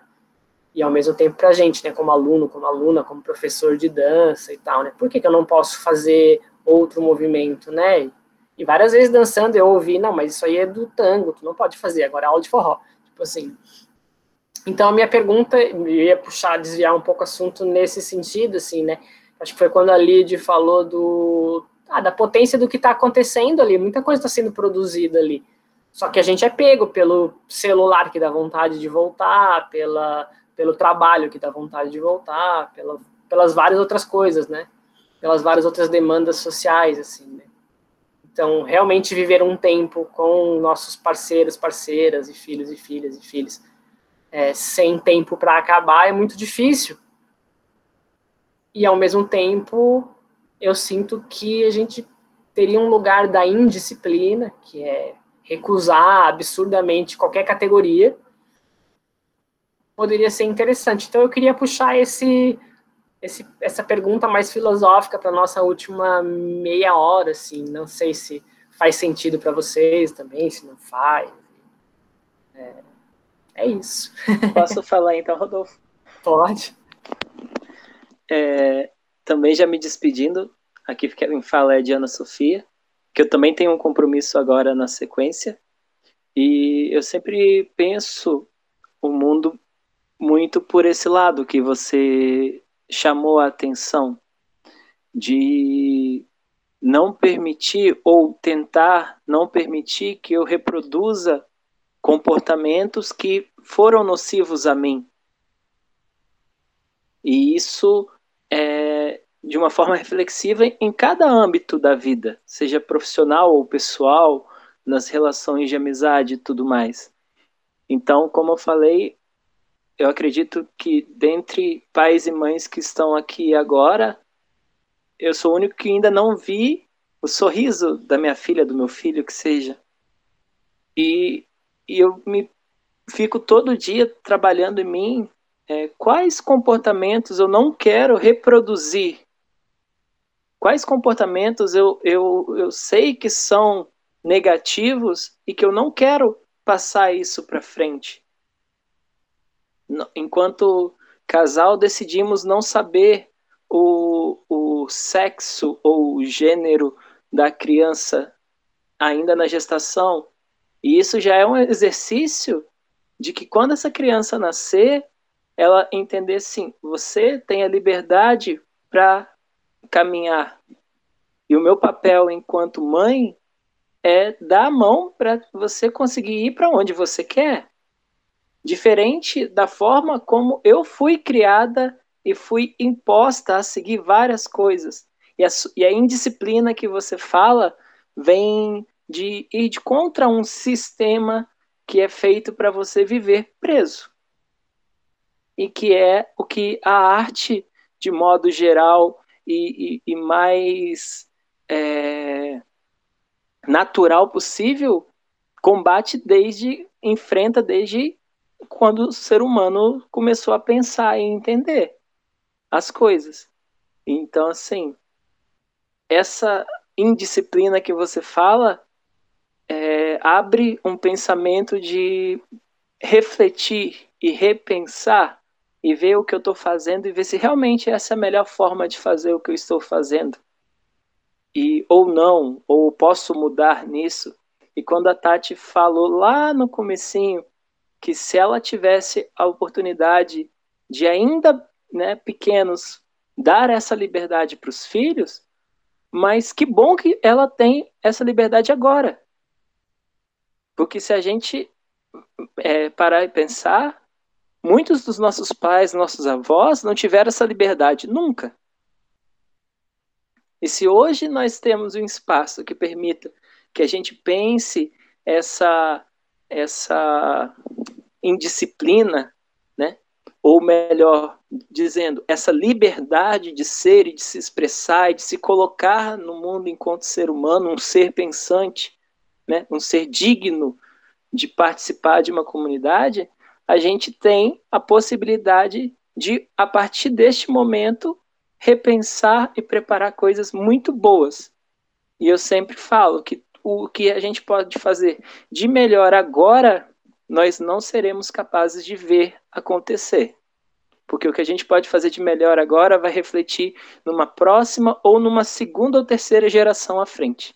Mas só de poder estar aqui e ouvir tudo e aprender tudo é, já é o primeiro passo para que se torne possível uma vida melhor, cada vez melhor para quem vem depois da gente. Muito obrigada pelo convite. Eu tenho que sair agora. Um beijão e depois eu vou voltar para assistir tudo que eu não pegar agora do final. Beijinhos.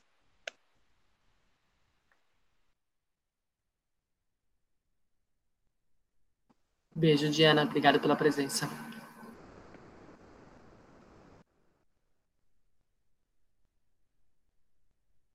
Vai, Tati. Você levantou a mão primeiro, vai você. Oi? Eu não consigo ver aqui no celular. Engraçado, né, que a gente, vocês vão falando e eu vou refletir, vai batendo em todo mundo, né? Mil coisas vão passando na cabeça conforme a gente vai ouvindo vocês. É, me emocionei de novo ouvindo o Jô. Muito maravilhosa, muito, muito, muito presente. E ouvindo também agora a Diana falando, e o Rodolfo fez a provocação sobre disciplina. E aí eu fui tentar pensar, né? Vai, que, como é que isso atravessa em mim? E eu vi também que o meu marido está na, na sala. É, e acho que foi por isso que eu, que eu acabei pensando nisso, assim. Ele é ex-militar e eu sou da arte. Então, a coisa da disciplina é, de, poderia talvez ser um problema, né? Poderia talvez ser alguma coisa, não sei, que, que batesse de frente e nunca foi. Nunca foi, sempre foi é, é muito importante a forma como a gente lidou e lida até hoje, né? Com, com a criação, vamos dizer assim, dos nossos do, do nosso filho e filhas. A Amanda, como eu falei, né?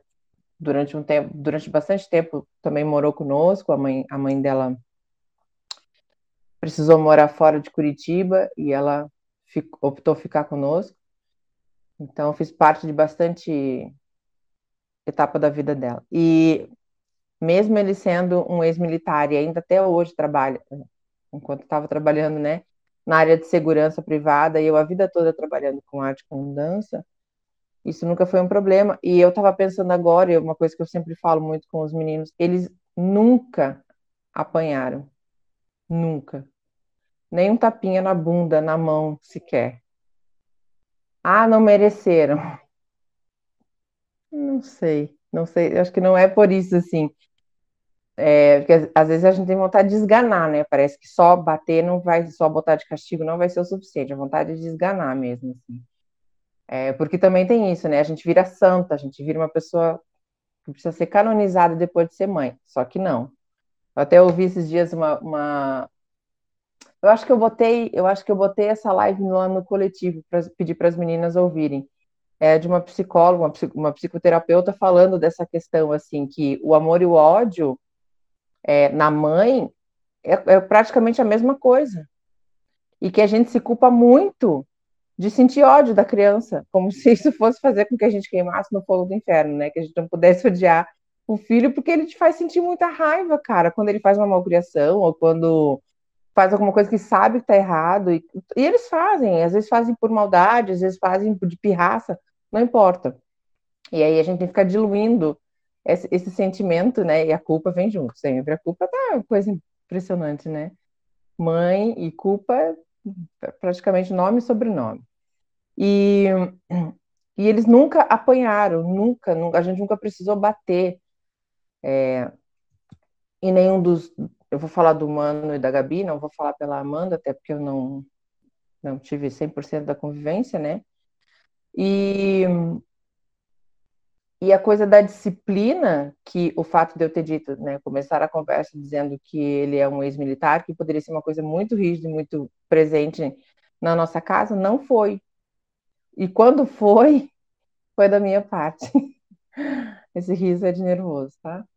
Foi da minha parte. Eu sempre fui mais rigorosa. Eu Eu vou começar a rir muito, que agora começou a vir um monte de coisa na minha, na minha mente, assim. E de ser mais exigente, de ser a mais brava, de ser quem te puxa a orelha, de ser aquela que vai falar, vai pro quarto pensar no que você fez. Esses dias você estava comentando com a Gabi que ela, sempre me pergunta muito, mãe, quando eu era pequena, tal coisa, quando eu, em que idade que eu comecei a perguntar isso, né? Que, é, que eu acho que é legal, que é uma coisa de você estar tá se procurando, né? Tá se buscando e procurando, inclusive, entender algumas coisas que a gente vai construindo, né? E numa dessas conversas, é... até me, me, me perdi agora, né? Eu tô igual a Fabi e a, e a, e a Bárbara, acho que eu tô convivendo muito com vocês. Normalmente eu não sou assim, não, mas enfim. É... De, de quando eles iam de castigo, por exemplo, que não era o castigo, era vai lá pro seu quarto, eu preciso que você pense no que você fez durante um tempo. E normalmente os dois, assim, porque as encrencas eram um com o outro, ou os dois de cúmplice, assim, né? Eles têm, sei lá, três anos de diferença um do outro. E os dois iam pro quarto, e aí e ela me perguntou se ela ficava brava. Mãe, eu ficava brava quando você me botava no quarto? E eu, eu comentei com ela que o Emmanuel, se você entrasse no quarto, assim, tipo, cinco horas depois, ele tava de boa, cagando pro castigo, inclusive agradecendo, porque ou ele estava dormindo, ou ele estava assistindo TV, ou ele estava. É, tipo, era, o momento de paz dele é quando ele ia para o castigo, porque ninguém encheu o saco dele. E a Gabriela ficava a cada dois minutos gritava assim: Mãe, eu já pensei. Mãe, eu já entendi. E eu achava isso muito engraçado e muito bonitinho da parte dela, assim, porque era tipo, ok, eu entendi que se eu fizer merda eu vou ficar no quarto e eu não quero ficar no quarto, então eu já pensei. E, isso, funciona, isso sempre funcionou muito bem, no sentido de não precisar bater, de simplesmente falar, ó, eu preciso que você pense no que você fez para me dizer depois se foi legal ou não. E aí a gente pode conversar sobre isso, e algumas vezes até aconteceram. Isso foi funcionando, assim. E a coisa da disciplina, apesar de nunca de nunca ter batido, né, nunca terem apanhado, eu me peguei agora pensando que quem era mais rígido e de quem eles tinham mais medo, não, não medo, mas é, sabiam que o bicho ia pegar muito mais comigo do que com o pai. E que algumas vezes, até principalmente a Gabriela, eu posso falar porque ela está aí, né? Ela pode, inclusive, se defender se ela quiser. Mas muitas vezes aconteceu, inclusive, dela ser protegida, assim, de, de ir lá pro cantinho, né, ou pro quarto e, ai, tadinha, deixa eu lá falar com ela, né, ela é tão pequenininha, ela não entende direito o que ela tá fazendo. Que também alguém faz esse papel sempre, né, de, de passar a mão e botar panos, não sei se é panos quentes, panos frios que fala, mas diferente do que se pudesse imaginar. Eu fui mais rígida, fui mais exigente, fui mais brava, fui quem mais pegou no pé, fui quem mais cobrou é, durante um período. E hoje eu vejo, e aí entrando na questão da, das parcerias, né, que eu acho que tem a ver com também com o tema, é, para encerrar minha fala, hoje eu vejo que, como, como eu já falei no início, né, a relação que eu tenho com os dois de absoluta parceria, assim, por exemplo, a, a Bárbara falou que teve uma parceria de vida e de, de, de dança, de trabalho, né?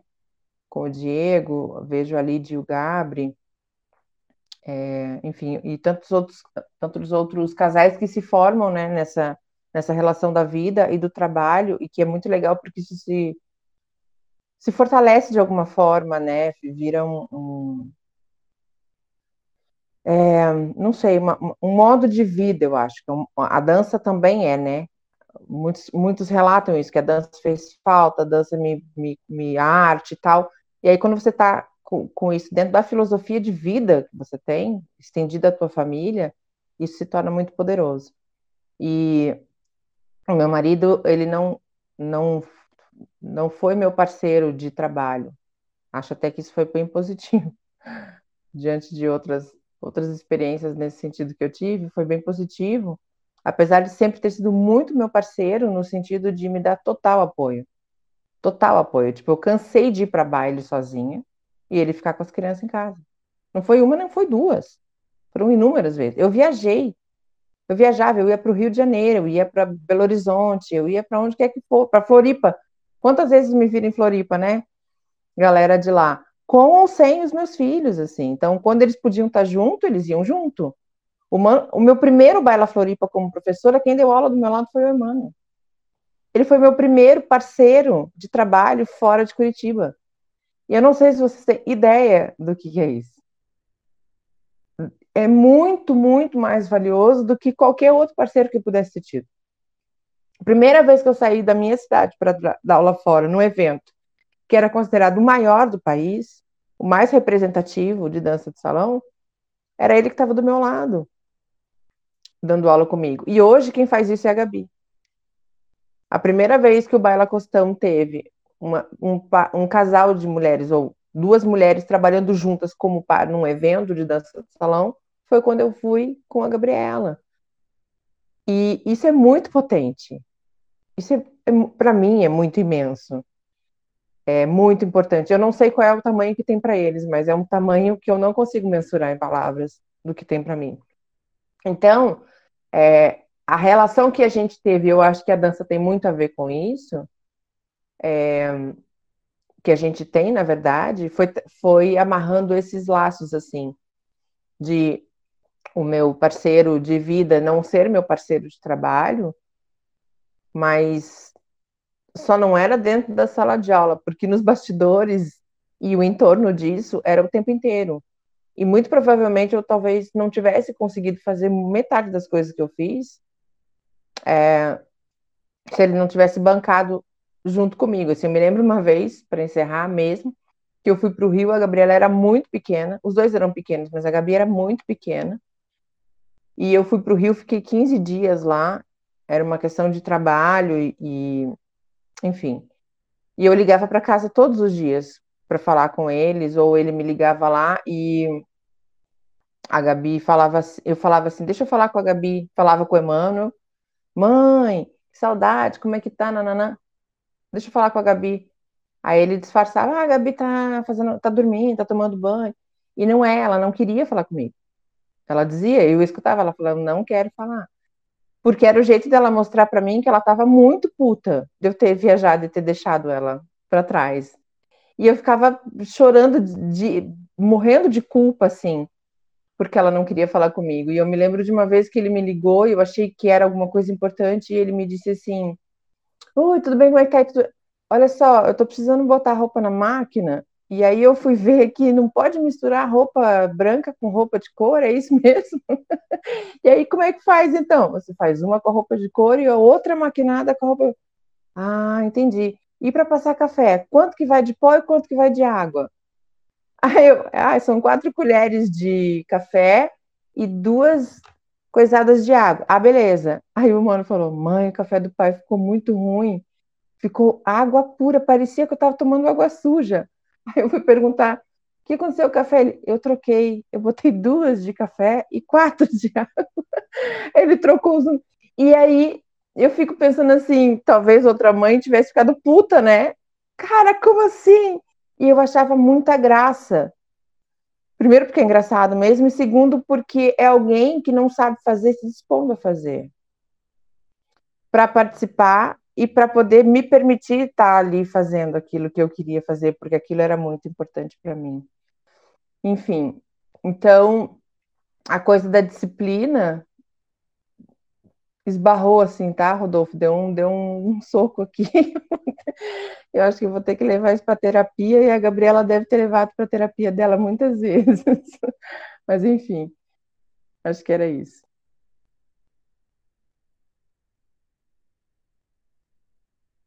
Eu tinha levantado a mão, mas eu acho que eu já me perdi um pouco no que eu ia falar. É, ah, lembrei. É, eu não sei, acho que a Lid também é arte educadora e aí eu, como arte educadora, assim, eu penso que tem várias questões com essa palavra disciplina. É, minha família toda é uma família de militares, é, coronel, nem sei falar todas as patentes que tem, polícia civil e enfim.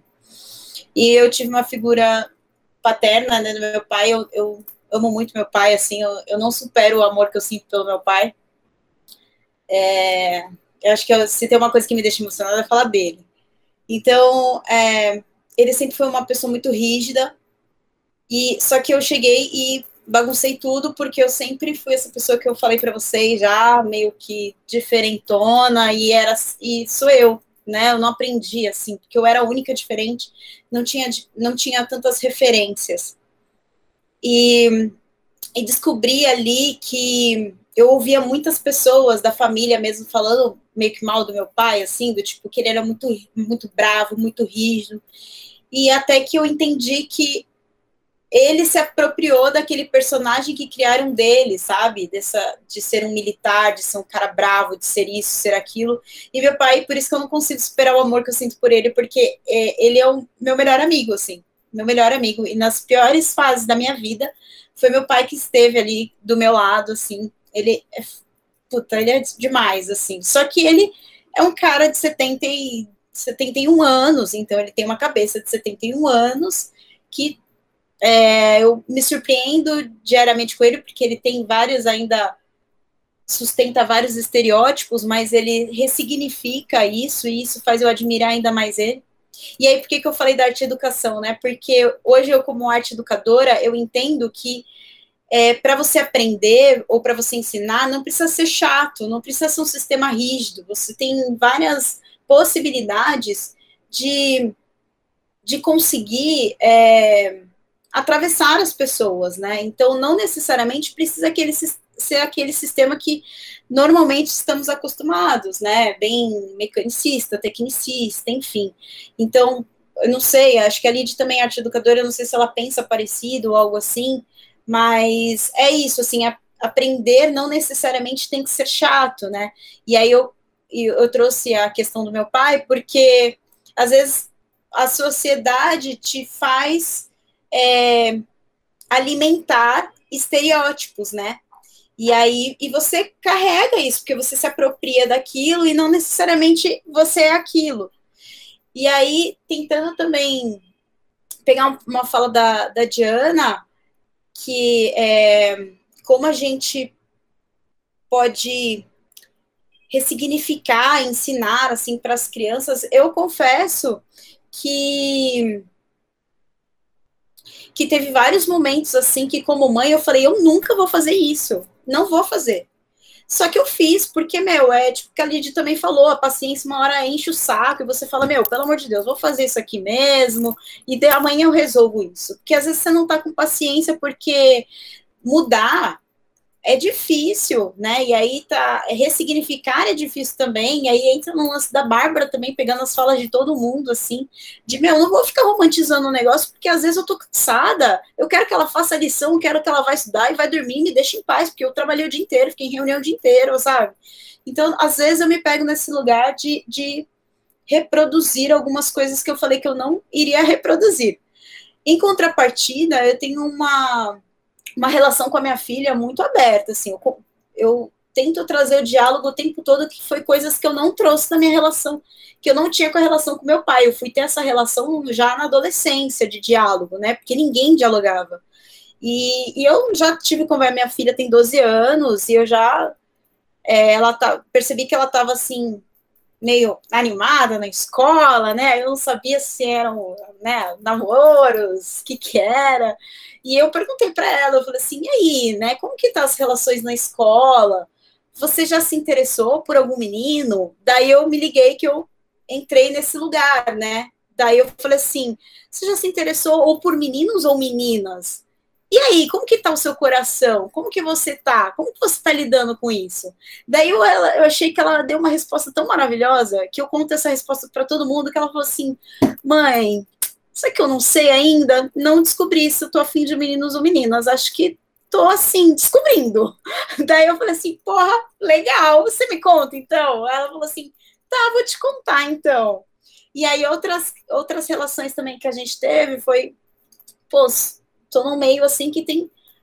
É, não tem aquele estereótipo homem, mulher, né? Então já é, tem uma prima trans, é, trabalhei com uma trans, com um trans também, e aí a minha filha falou assim, ô oh, mãe, me responde aqui, é menino ou menina? Daí eu falei assim, bom, o que, que você acha? Ela, menino. Eu falei assim, então por que a pergunta? Então é um menino. É isso. Pergunta o nome. Vai lá, pergunta o nome. E aí você vai ter a certeza que você quer.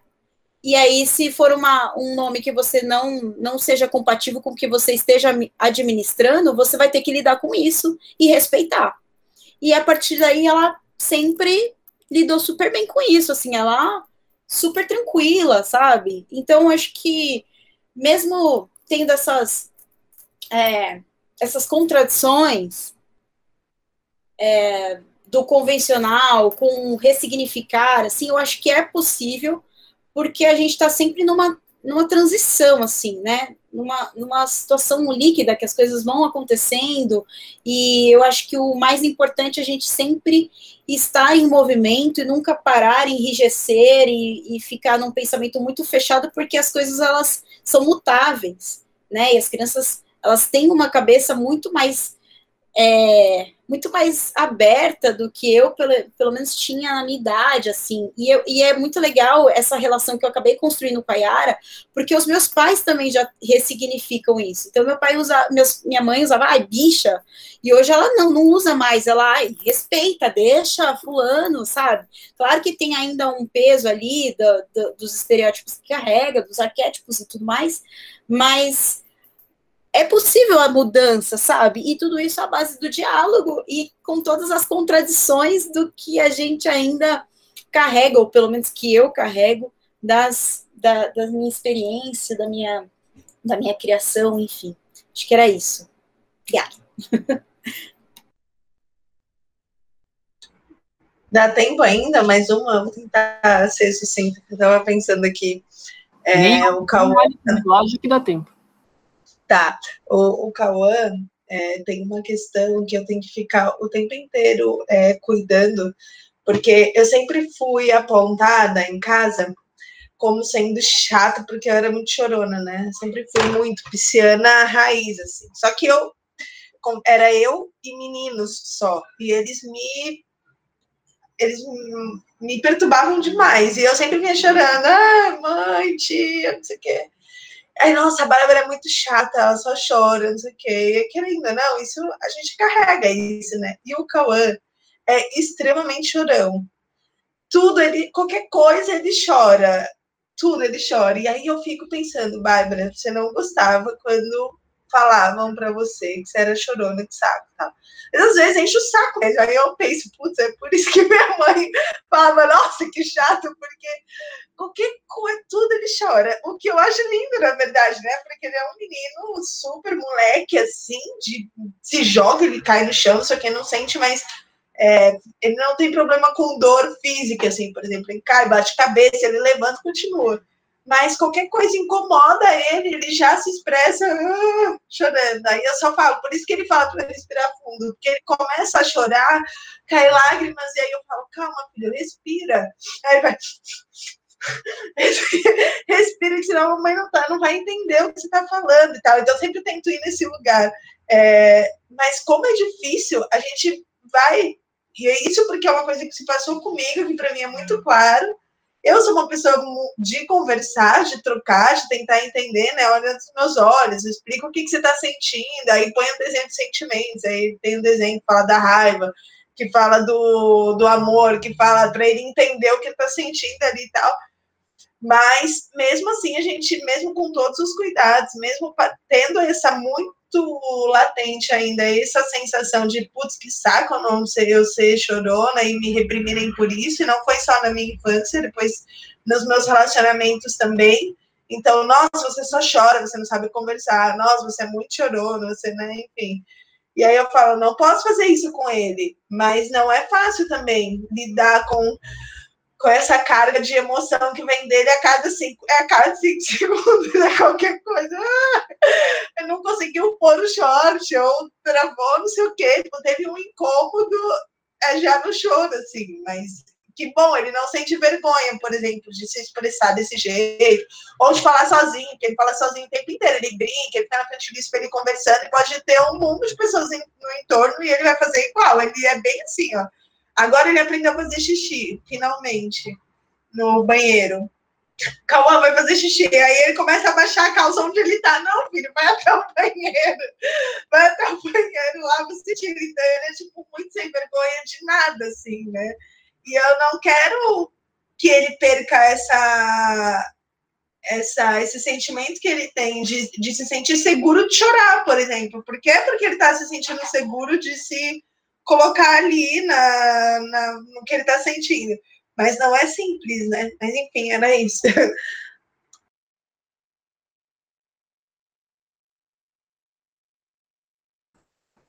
Gente, a gente falou que ia até 8 e meia, mas a gente pode esticar um pouquinho, tá? Sei que às vezes vai dando vontade de mais pessoas falarem. Eu não sou que nem a Juscelia nas lives, que fica cortando todo mundo, sabe? Para acabar mais cedo. Eu sou bem mais aberto que a Juscelia. Ai, nem vou falar que rola uma pressão psicológica quem tá no tempo lá, viu? Que fica, olha o tempo, olha o tempo. Para quem, quem não conhece, as, essas mulheres têm um, um coletivo que chama Coletivo Par, coletivo.par, que discute, enfim, várias perspectivas feministas dentro das danças, das danças de salão. É bem legal para acompanhar também. Mas eu, eu, eu fiz ontem à noite uma declaração de uma série que eu assisti, e há um tempo atrás eu fiz a mesma declaração para Lidiane quando eu assisti Sex Education no Netflix. Eu lembro que eu mandei uma mensagem e falei para ela: Lid, tu precisa assistir essa série com o Arthur e depois me conta como é que foi assistir. Eu, eu queria muito saber como é que vai ser, como é que seria isso, assim, né? Fiquei pensando, acho que ele devia ter na época uns 14, 15, não lembro a idade que tava, assim. E ontem eu assisti Eufória, é, Euforia, não sei em que língua que é, mas é com PH, é, Eufória. E, cara, é da HBO, então eu brinquei que é tipo, né, é tipo Sex Education, só que é mais a lá Game of Thrones, porque tem a vinheta antes da HBO, né, do, do da série, mas porque também é pancada, assim, é, é, é extremamente... É, ela começa bem, cara, não sei, depois vocês assistam, assim, mas é porque ela trata de coisas que que a geração que está vindo, digamos assim, depois da gente, eu não sei se todo mundo aqui, todo mundo aqui é maior de idade, né? Enfim, acho que essa coisa de geração, ela não é muito linear, obviamente, né? Geração não é as pessoas que nasceram de tal a tal época, né? Geração é um pouco os pensamentos que envolvem aquelas pessoas. Então, tem pessoas, às vezes, de 10 e de 60 que vivem a mesma geração. Mas, enfim, e mas a galera que está vindo está vivendo umas transformações é, sociais e essa série ela toca nisso assim de uma forma assim que eu falei cara é, é tão assistam e de e quem tem filhos não sei a partir de que idade lá tem essa classificação que deve ser 16 anos mas pode assistir a partir dos 12, acho que não tem problema nenhum, mas depois vocês, vocês me contam. E ela é muito foda porque a protagonista, que não é protagonista, que era coadjuvante, mas ela vira protagonista, é trans, a atriz principal é negra, tem, cara, tem, tem muita coisa legal na série, assim. E eu nem sei por que, que eu tô falando isso, mas acho que como eu ouvi o relato de vocês falando, né, da, das questões de é, conversar sobre essas coisas, né, sexualidade, coisa, e menino, menina e tal, e acho que essa série resolve bastante coisa sobre coisas que a gente. É, porque eu fico pensando assim, né, eu lembro que eu descobri que tinha um lugar específico para mulher fazer xixi, que não era o que não era o ânus, porque minha mãe me disse na época que era pelo ânus que a mulher fazia xixi, né? Ela ficou com medo de me contar, eu não sei, ela desviou do assunto e tal. É, até queria perguntar para Nicole como é que funciona essas coisas hoje em dia no consultório. E aí eu fui descobrir, eu acho que eu fui descobrir isso quando eu entrei para educação física e tive aula de anatomia, sem brincadeira, porque eu não lembro de ter descoberto isso antes. E eu acho que foi na aula de anatomia que eu falei, ah, entendi, tipo assim, né? E, e isso é muito foda, assim. E essa série, ela trata de pessoas, enfim, dos 16 aos 18, que é, no caso da comunidade, é norte-americana, então é mais ou menos, acredito, essa, essa idade e, tipo assim, o, o negócio é, é, é, vida, né? E a gente, como pais e mães, se esquece do que a gente viveu, né? Quando era criança. Se esquece, não, mas eu digo, na, na lógica geral da sociedade, a gente abstrai, né? Essas coisas. E nossos pais, pelo menos os meus, foram muito assim, né? Foram deixando para falar depois, né? Não, acho que interesse só não, interesse só vem depois da, da maioridade, né? Não tem sexualidade. A pessoa só veste a sexualidade depois, né? Enfim, lembrei dessa série agora, assistam. Da, é da HBO. Eufória. Posso falar um negócio rapidinho, Rodolfo? É porque eu estou ouvindo vocês falando sempre assim de um lugar que eu não estou e que eu não, não desejo, tá? Se acontecer, aconteceu, mas eu não desejo ser mãe. Mas eu sou professora e de escola de ensino fundamental 1, 2 ensino médio. Então, às vezes eu consigo é, me aproximar de coisas que, por conta das questões todas, os pais às vezes não conseguem, né? Porque às vezes tem um olhar muito preconceituoso e às vezes os alunos, alunas, alunos não conseguem ter a liberdade de conversar com os pais.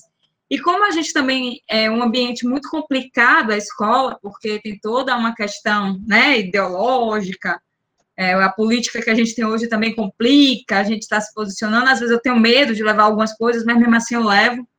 Tento levar algumas referências para fazer com que eles reflitam a partir de experiências. Por exemplo, ano passado eu trouxe Frida, né? Sou professor de arte.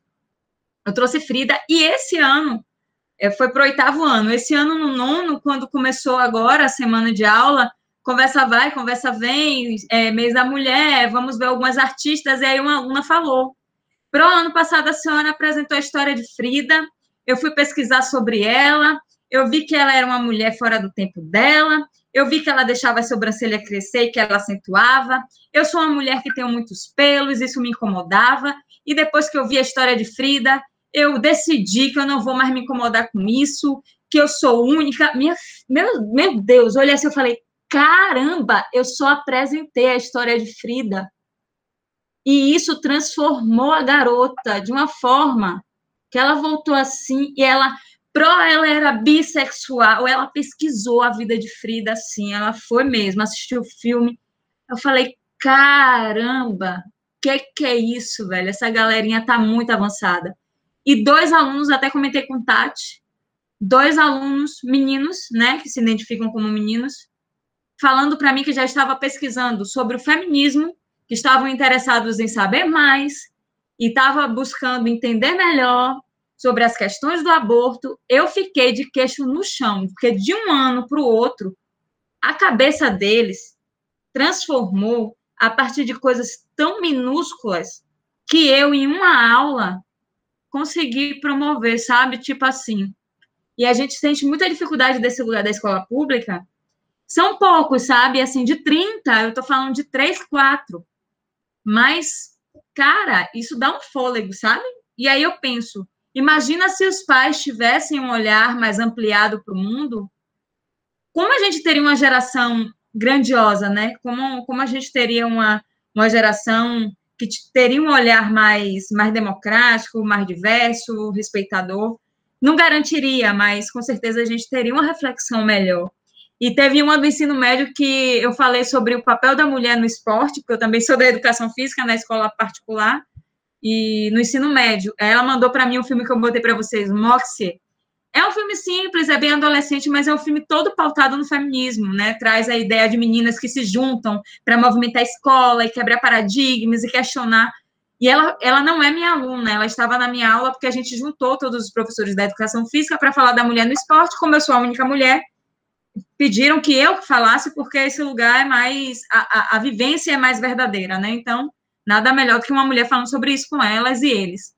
E aí ela foi até a coordenadora pedir para a coordenadora entrar em contato comigo e falar para assistir o filme porque ela assistiu e lembrou de mim. Então essas pequenas coisas, gente, não sou mãe, mas eu sinto esse esse carinho, esse amor, esse desejo de também estar nesse lugar de provocar de alguma forma, sabe? Só queria dividir com vocês isso. Muito massa tu falando isso, Jo. E, e, também retomando também essa, essa fala que eu acho interessante também sobre disciplina, né? Sobre o que a gente entende sobre disciplina e sobre o que ela pode ser, né? Que coisas mais ela pode significar, talvez, né? Eu não sei, claro, ela já é super carregada, né? Mas, é, mas assim, eu percebo que, que existe uma coisa, uma carga muito forte na referência familiar de que assim, pai e mãe precisam saber de tudo, precisam ter o norte para tudo, precisam e são os detentores do conhecimento, né? Então, assim, é, eu, na minha educação sempre, sempre, eu sempre fui muito questionadora, né? Meu pai até me chamava de respostinha, né? Porque não só questionava, como também já respondia o que não estava de acordo, né? O que eu, o que eu percebia que às vezes ele eventualmente não nunca tinha tido contato, né? E sendo mãe de um adolescente, né? É, eu fui, eu fui reparando também, né? Sobre um pouco dessa da leveza que existe é, entre o que vai sendo vivenciado por essa geração versus o que a gente está aprendendo como sendo já uma geração anterior a essa. Que assim, nós sabemos teoricamente, ah, assistimos filmes aí, não sei o quê, eles estão vivendo isso.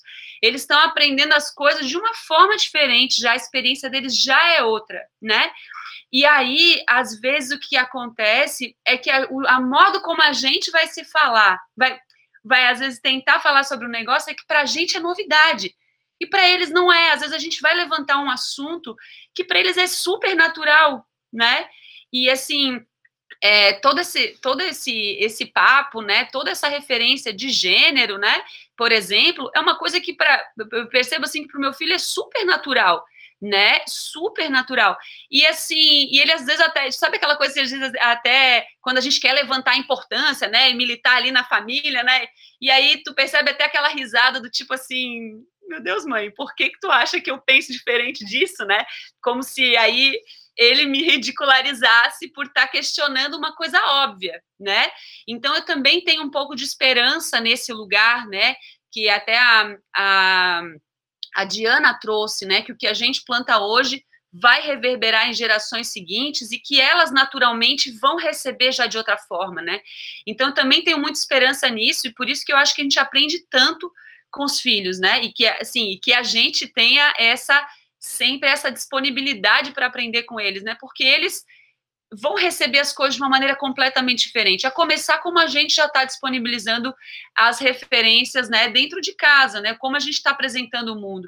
Já, já estamos apresentando o mundo para eles de uma forma diferente do que o mundo foi apresentado para a gente dentro de casa, né, e isso vai fazer com que as relações, as compreensões sejam diferentes e que a gente vai poder aproveitar o que vai reverberar disso, né.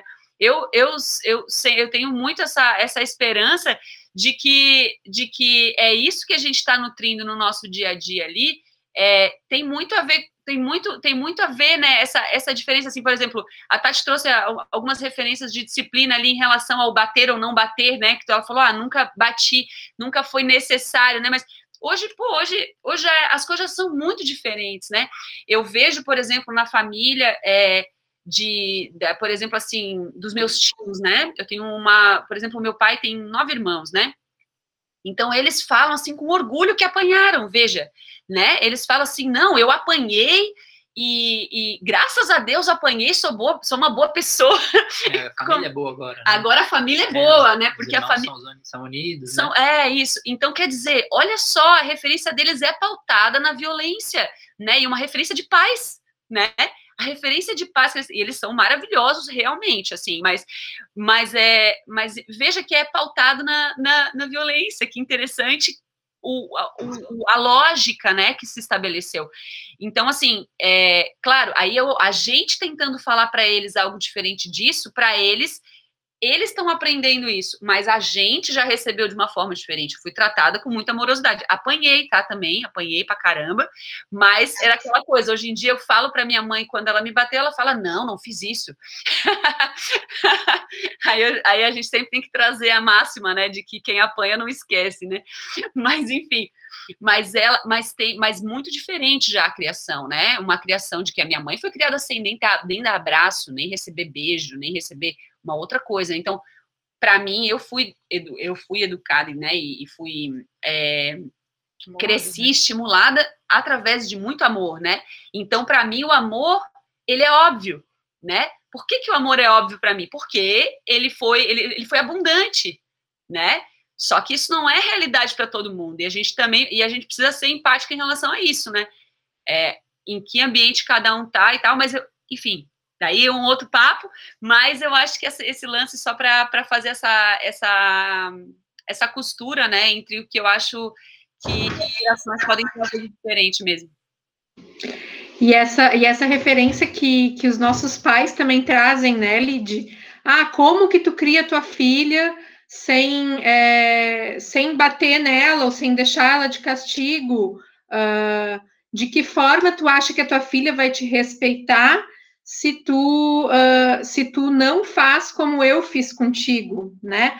Não, mas espera aí, eu tô, tô pensando de um outro jeito, não que, né? Não que só um pouquinho, amor. Não que não tenha não tenha seu, seu valor, mas eu tô fazendo desse jeito. Ah, mas isso aí tu tem que cortar o mal pela raiz, tu não pode deixar ela falar assim contigo. Uh, não, mas é, eu, a, a, construção minha e dela é um pouco diferente da construção que, que nós duas fizemos quando na minha infância, né? E, e eu não vou eu não vou conseguir concluir porque está sendo requisitada aqui, mas vai, amor, fala, fala. Deixa eu aproveitar e falar aqui um pouquinho, então, enquanto a Nick não completa.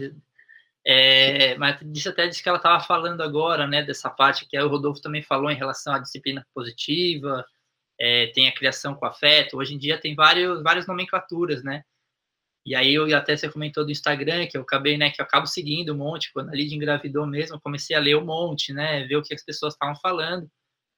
E essa questão da nomenclatura é sempre uma bolinha que, que fica pingando na minha cabeça, assim, né, a própria relação até com a dança, a própria dança mesmo, né, o quanto que, que esse lugar é, nos leva a pensar sobre né, esse lugar da arte mesmo, né, esse lugar da relação, da, da que a experiência acaba proporcionando né, nessas nossas, nas nossas relações mesmo, mas tem esse olhar é, negócio mesmo também, né, que também é que é um lugar que sempre me, me segurou e me segura ainda até hoje, é, enquanto profissional de produzir material para divulgar ou postar no Instagram. Então, vocês, vocês não devem ver muita gente pelo Instagram por causa dessas questões, né? A gente é um lugar que para a gente é muito difícil, assim, né? E, e, aí eu, e aí esse lugar da nomenclatura, né? Porque a disciplina positiva é um nome, pô, é um nome super forte, né? Eu acho super é, tem bem esse lugar que nem representa o que ela efetivamente é, assim, propõe, né? Mas ao Parece. mesmo exatamente, mas ao mesmo tempo que eles falam é, é bem legal, assim, né? Esse lugar que eles tratam da violência, a forma de falar, todo, toda essa parte relacional, né? Eles acabam trazendo, trazendo bastante reflexão, né? Do que já foi de uma geração, de como como isso também já foi, já teve muito estudo em cima disso, né? E, enfim, mas é como essa questão da nomenclatura às vezes acaba pegando, né? Que são palavras que têm informações muito fortes, né? A própria, né, a gente falou, a disciplina, é, obediência, a própria palavra condução, né? Que o Rodolfo também já postou, escreveu bastante sobre. É, a, a, o método, né? Essa questão, falando da parte escolar, né? Pô, hoje em dia a gente tem vários métodos, ah, mas aqui essa escola é método tal, essa é método tal, e aí você fica meio louco no meio disso tudo, né? Porque parece que um é melhor do que o outro, mas aí todos são bons, e aí você fica meio meio xarope assim, né? E o quanto isso acontece na dança também, né? Aí aparecem as nomenclaturas, dança tradicional, contemporânea, aí aparece condução compartilhada, que é que também dá para a gente poder refletir, discutir bastante sobre isso, né, o quanto que esse lugar, e criar as nomenclaturas, ela está num lugar de negócio, mas o quão bom também isso traz no sentido da reflexão, de pensar é, as ações do, né, das coisas ruins que já, já foram feitas, as coisas ruins que muitas pessoas ainda continuam reproduzindo. Então, enfim, acho que esse, esse lugar da nomenclatura ele é, ele é difícil, né? Falar de disciplina, e aí, claro. São os aí, rótulos, né? É, exatamente. Rótulos, né? São os rótulos, né? Até a própria questão, a palavra pai, a palavra mãe, né, o quanto isso também já define um, um tipo de ação, já, te define um, um papel, né, e, e, aí você tem que cumprir em cima dessas informações, né. Então, o que eu acho legal dessa parte de, de a gente poder conversar, né, ouvir pô, todos os relatos de vocês, é bem legal de ouvir as histórias, assim, né, ouvindo vocês falando, e eu, e eu também pensando tudo que a gente experienciou aqui, pô, tem milhões de fatos, milhões de coisas que aconteceram que daria para a gente ficar conversando, né, dias assim. E, e, e, que a gente vai muito aprendendo um com o outro, assim, né? Mas, enfim, né, acho que é isso, assim. Não, até quando tu falou do rótulo, até me lembrei de uma coisa até a partir da fala da Bárbara, né? Quando ela falou do chorona, né? Que ela ali do rótulo chorona, né? e do quantos rótulos a gente também recebe, o quantos a gente coloca, né? E o quanto que a gente também acaba inviabilizando possibilidades diante do rótulo, né? Que eu acho que também, eu acho que às vezes pensando assim, não nos pais como ah, um compromisso de, de perfeição, mas às vezes com algumas responsabilidades importantes daquelas protetivas que a gente tinha falado, né? E eu acho que, que a gente é, é muito rotulado e a gente rotula pra caramba, né? E, é, e acho que essa, esses rótulos que a gente estava falando das nomenclaturas, a gente faz isso com a gente mesmo, a gente dá um monte de nome. Ah, ah ele mesmo falou ali, ah, a gente é preguiçoso para gerar conteúdo. Ah, não é isso, né? Tem um monte de coisa que está movendo, que está movimentando, que nos impedem também, né?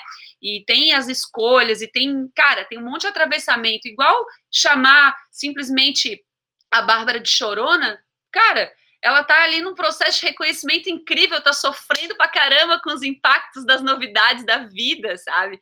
Ela tá, né, tá desbravando uma parada, uma criança, né? Tipo, ela nunca foi exposta a uma determinada situação, ela tem que chorar, mas é que chorar mesmo, né? Eu, se eu, se eu chego numa coisa, num lugar desconhecido que me dá medo, o que, que eu faço? Eu choro também, entendeu? Eu, se eu tô num sentimento que eu também não controlo, eu também choro, né? Só que daí a gente, com a criança, daí a criança não pode chorar, não, deixa a criança chorar, né? E não é, não é que ela é chorona, ela é, ela, ela é, ela tá vivendo aquilo ali, aquilo ali para ela é tudo naquele momento, né? E aí tantas outras coisas, ah, não, ah, ela é esperta, ou ah, ela é isso, ela é aquilo, aquilo, não, ela é, ela é muito mais do que um rótulo só, ela é coisa arada. a criança, a criança e a gente, né? E nós somos muita, muitos, é, muitos, muitos é, como é que tu, como é que é a, a, página? Mais que dança de salão, é, a gente é mais que um, né? A gente é mais que, que, que um rótulo, né? Então eu acho que nós como como família, né? E quando e quando assim, tipo, a Jo falou, ah, eu não sou mãe, mas tu é mãe de uma piazada aí, né? Tu tem, tu protege gente pra caramba, olha quanta gente tu influencia. É mãe pra caramba, sim, sabe? E assim, pode não ser a mãe da barriga, mas pô, a gente é mãe de muitas, de muitas é, situações também, né? Mães e pais. Então, eu acho que essa, a gente tem uma responsabilidade de, prote, de proteger mesmo, sabe? Proteger, situa é, criar ambientes favoráveis e protetivos para a pessoa talvez ser o que ela deseja ser, como eu falou lá no início. Vou encerrar uma fala. Não, vou ser bem breve. Uh, engraçado, né? A gente tem uh, percepções diferentes do mesmo rótulo, né? Para mim, disciplina positiva, eu lembro sempre de um congresso que eu participei, a Helena tinha dois meses de vida, o congresso chamava Congresso de Maternagem Consciente, e foi a primeira vez que eu entrei em contato com esse termo, materna, eh, maternagem consciente e disciplina positiva, e para mim disciplina positiva está muito linkada com comunicação não violenta, né, com uma coisa que um livro que eu li na residência que eu levo para a vida, para a maternidade, para a medicina, é, para todas as relações, e para mim é, disciplina é uma coisa interessante, assim, claro que é interessante a gente ter, ter o, manter a mente aberta sempre para é, ver quando aquilo é muito pesado, pode ser pesado para uma criança, né, aquilo que eles propõem, enfim, a gente tem que individualizar, mas ter um norte eu considero interessante quem é pai e pai e mãe de criança maiorzinha aí vai entender, porque é muito mais fácil com um bebê tu, tu dar espaço para o bebê ser o que é e fazer o que quiser do que quando a criança já é um pouco maior, né? Mas enfim, não vou não vou me alongar, eu acho que até eu já vou precisar daqui a pouco sair. Foi muito muito produtiva a, o conteúdo, muita gente interessante, né? Foi muito legal, gente. Foi massa.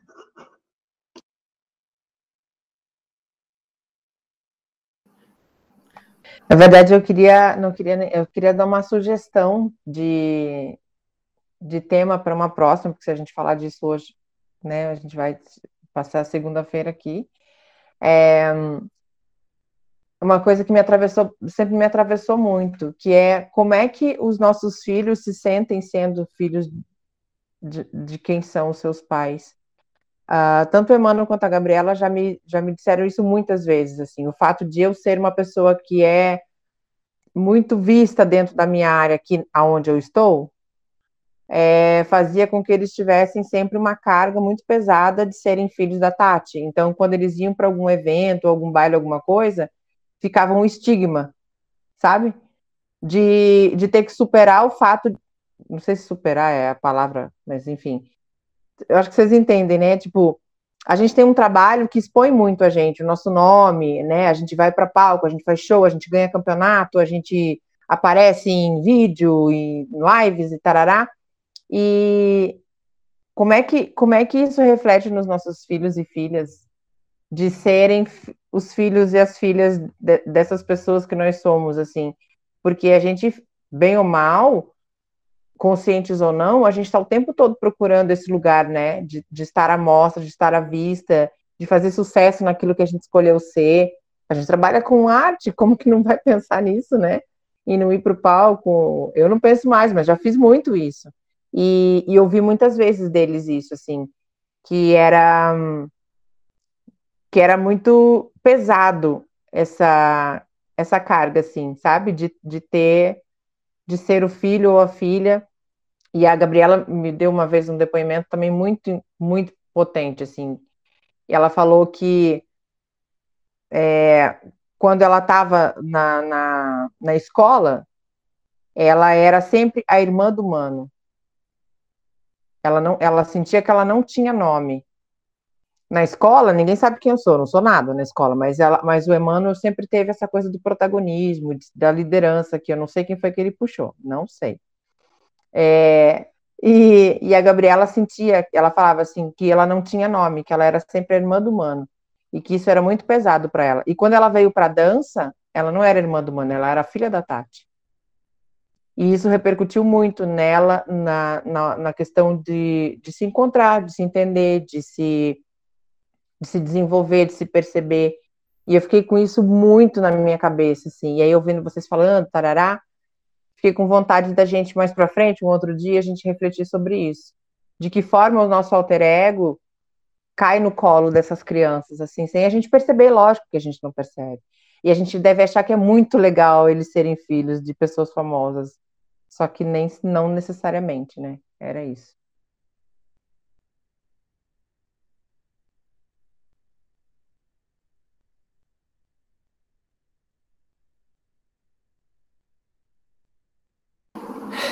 Acho que é isso, gente.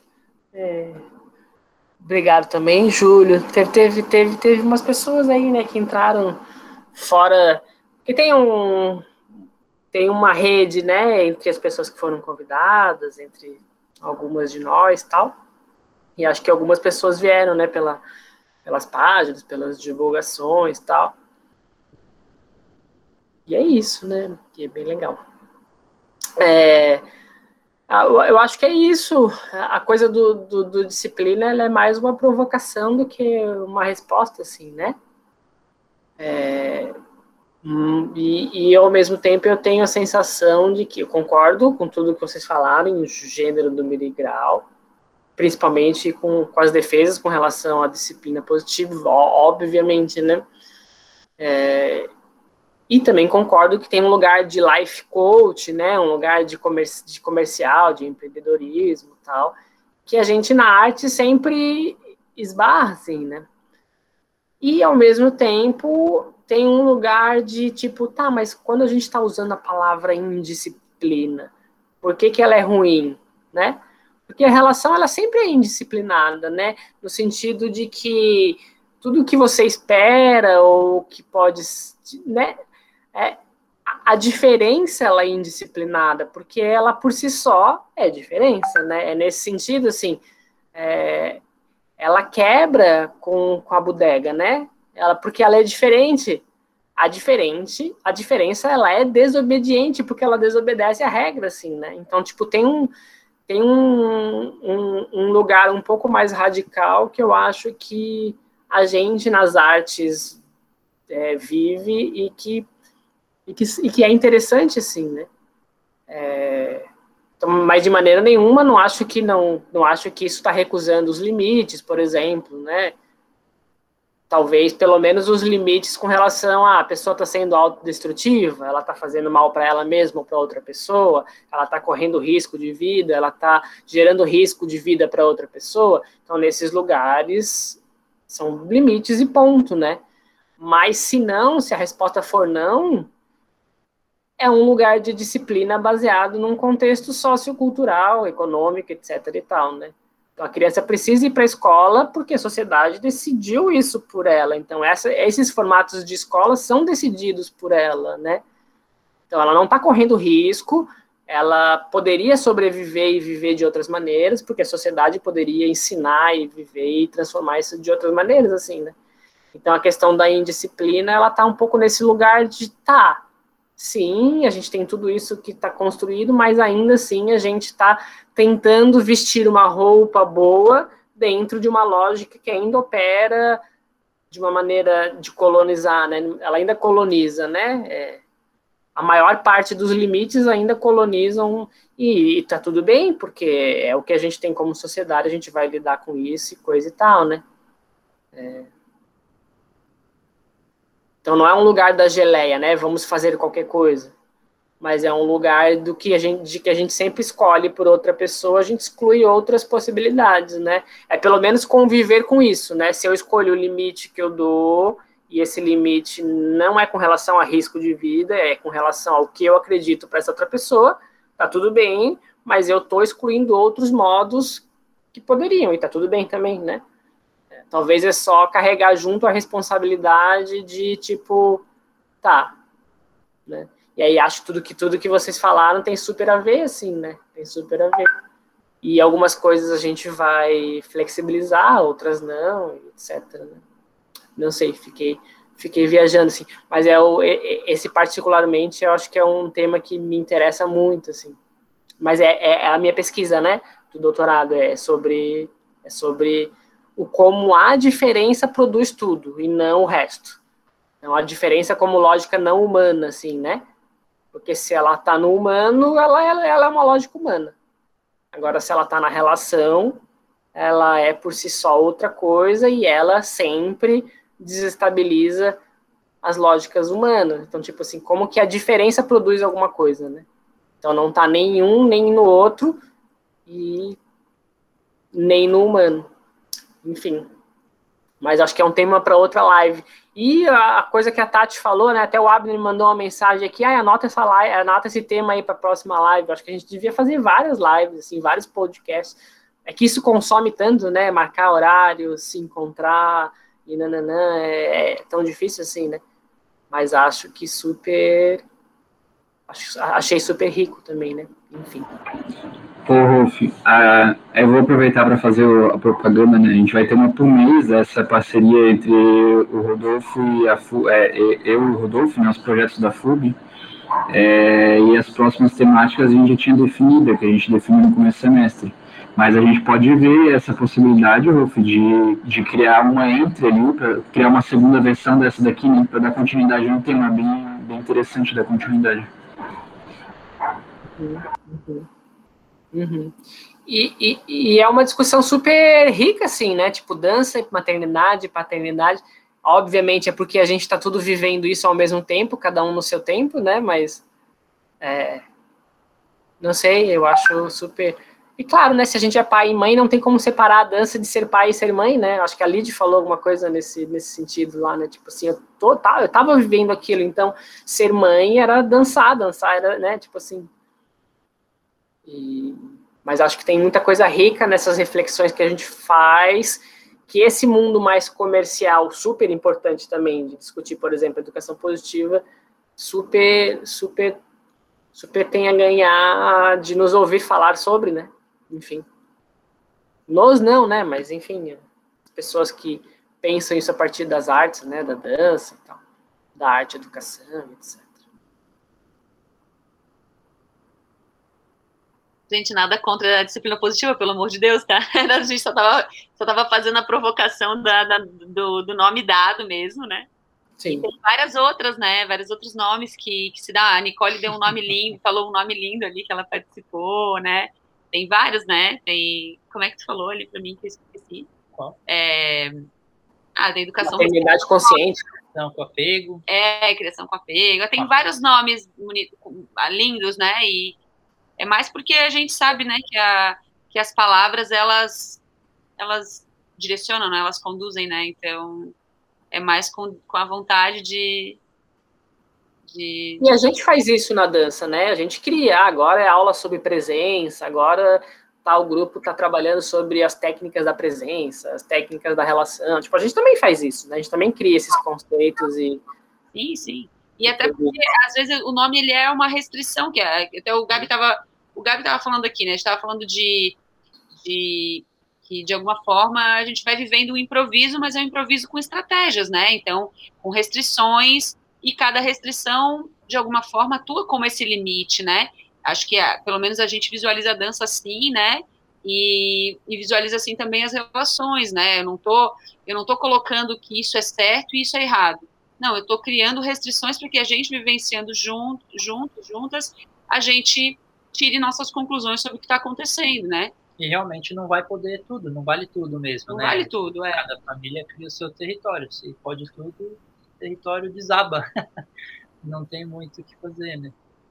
É, eu acho que cada, cada pessoa também vai ter que atuar a partir da sua realidade, né? Não tem como a gente é, criar um cenário perfeito para que todos os seres humanos sobrevivam sobre, esse, sobre essa receita de bolo. Não existe isso, né? Não tem como. O negócio é você pensar o próprio movimento e em relação com o movimento dos outros, né? Seja as crianças, seja os adultos, os pais, os avós, né? Cada um vai se movimentar de uma maneira, né?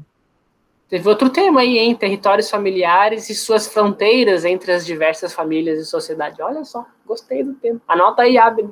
Próxima live.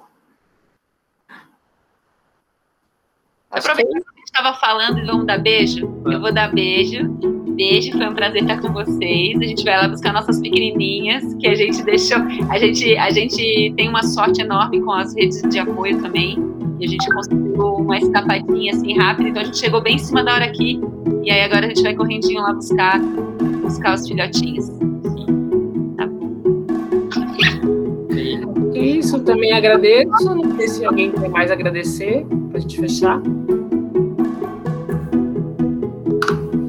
Quero dar uma, uma fala rapidinha aqui. É sempre um privilégio a troca com, com todas, todos, todos vocês. É, Sintam-se abertas e abertos a propor temáticas também, propor discussões aqui com os projetos da FUB, né?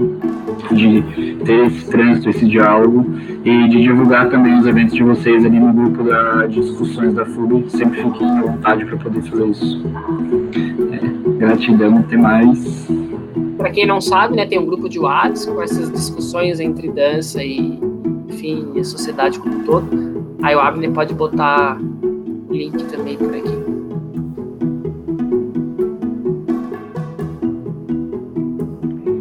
Obrigada, gente, linda. Boa semana para vocês, que eu ainda vou cair aqui na minha dissertação, que a minha orientadora tá, tá toda hora plim, plim, eu tô ignorando ela por completo. Ai, meu Deus. Amo vocês, tá? Obrigado, Uma delícia. Que bom ver vocês. Um beijo. Fiquem bem. E, valeu. Beijo. Valeu. Transforma esse tema em um artigo para Anda, relato de experiências, por favor. Beijo, tchau. Beijo, tchau. Beijo, tchau, tchau. Inscrições até dia 30 do 3. Beijo, tchau. Obrigada, gente, tudo pelo lugar de desabafo, de choro. Eu deixei aqui a minha marca, né? Tá vendo? Na minha família não tinha. não estava tão errado quanto, mas agradecer muito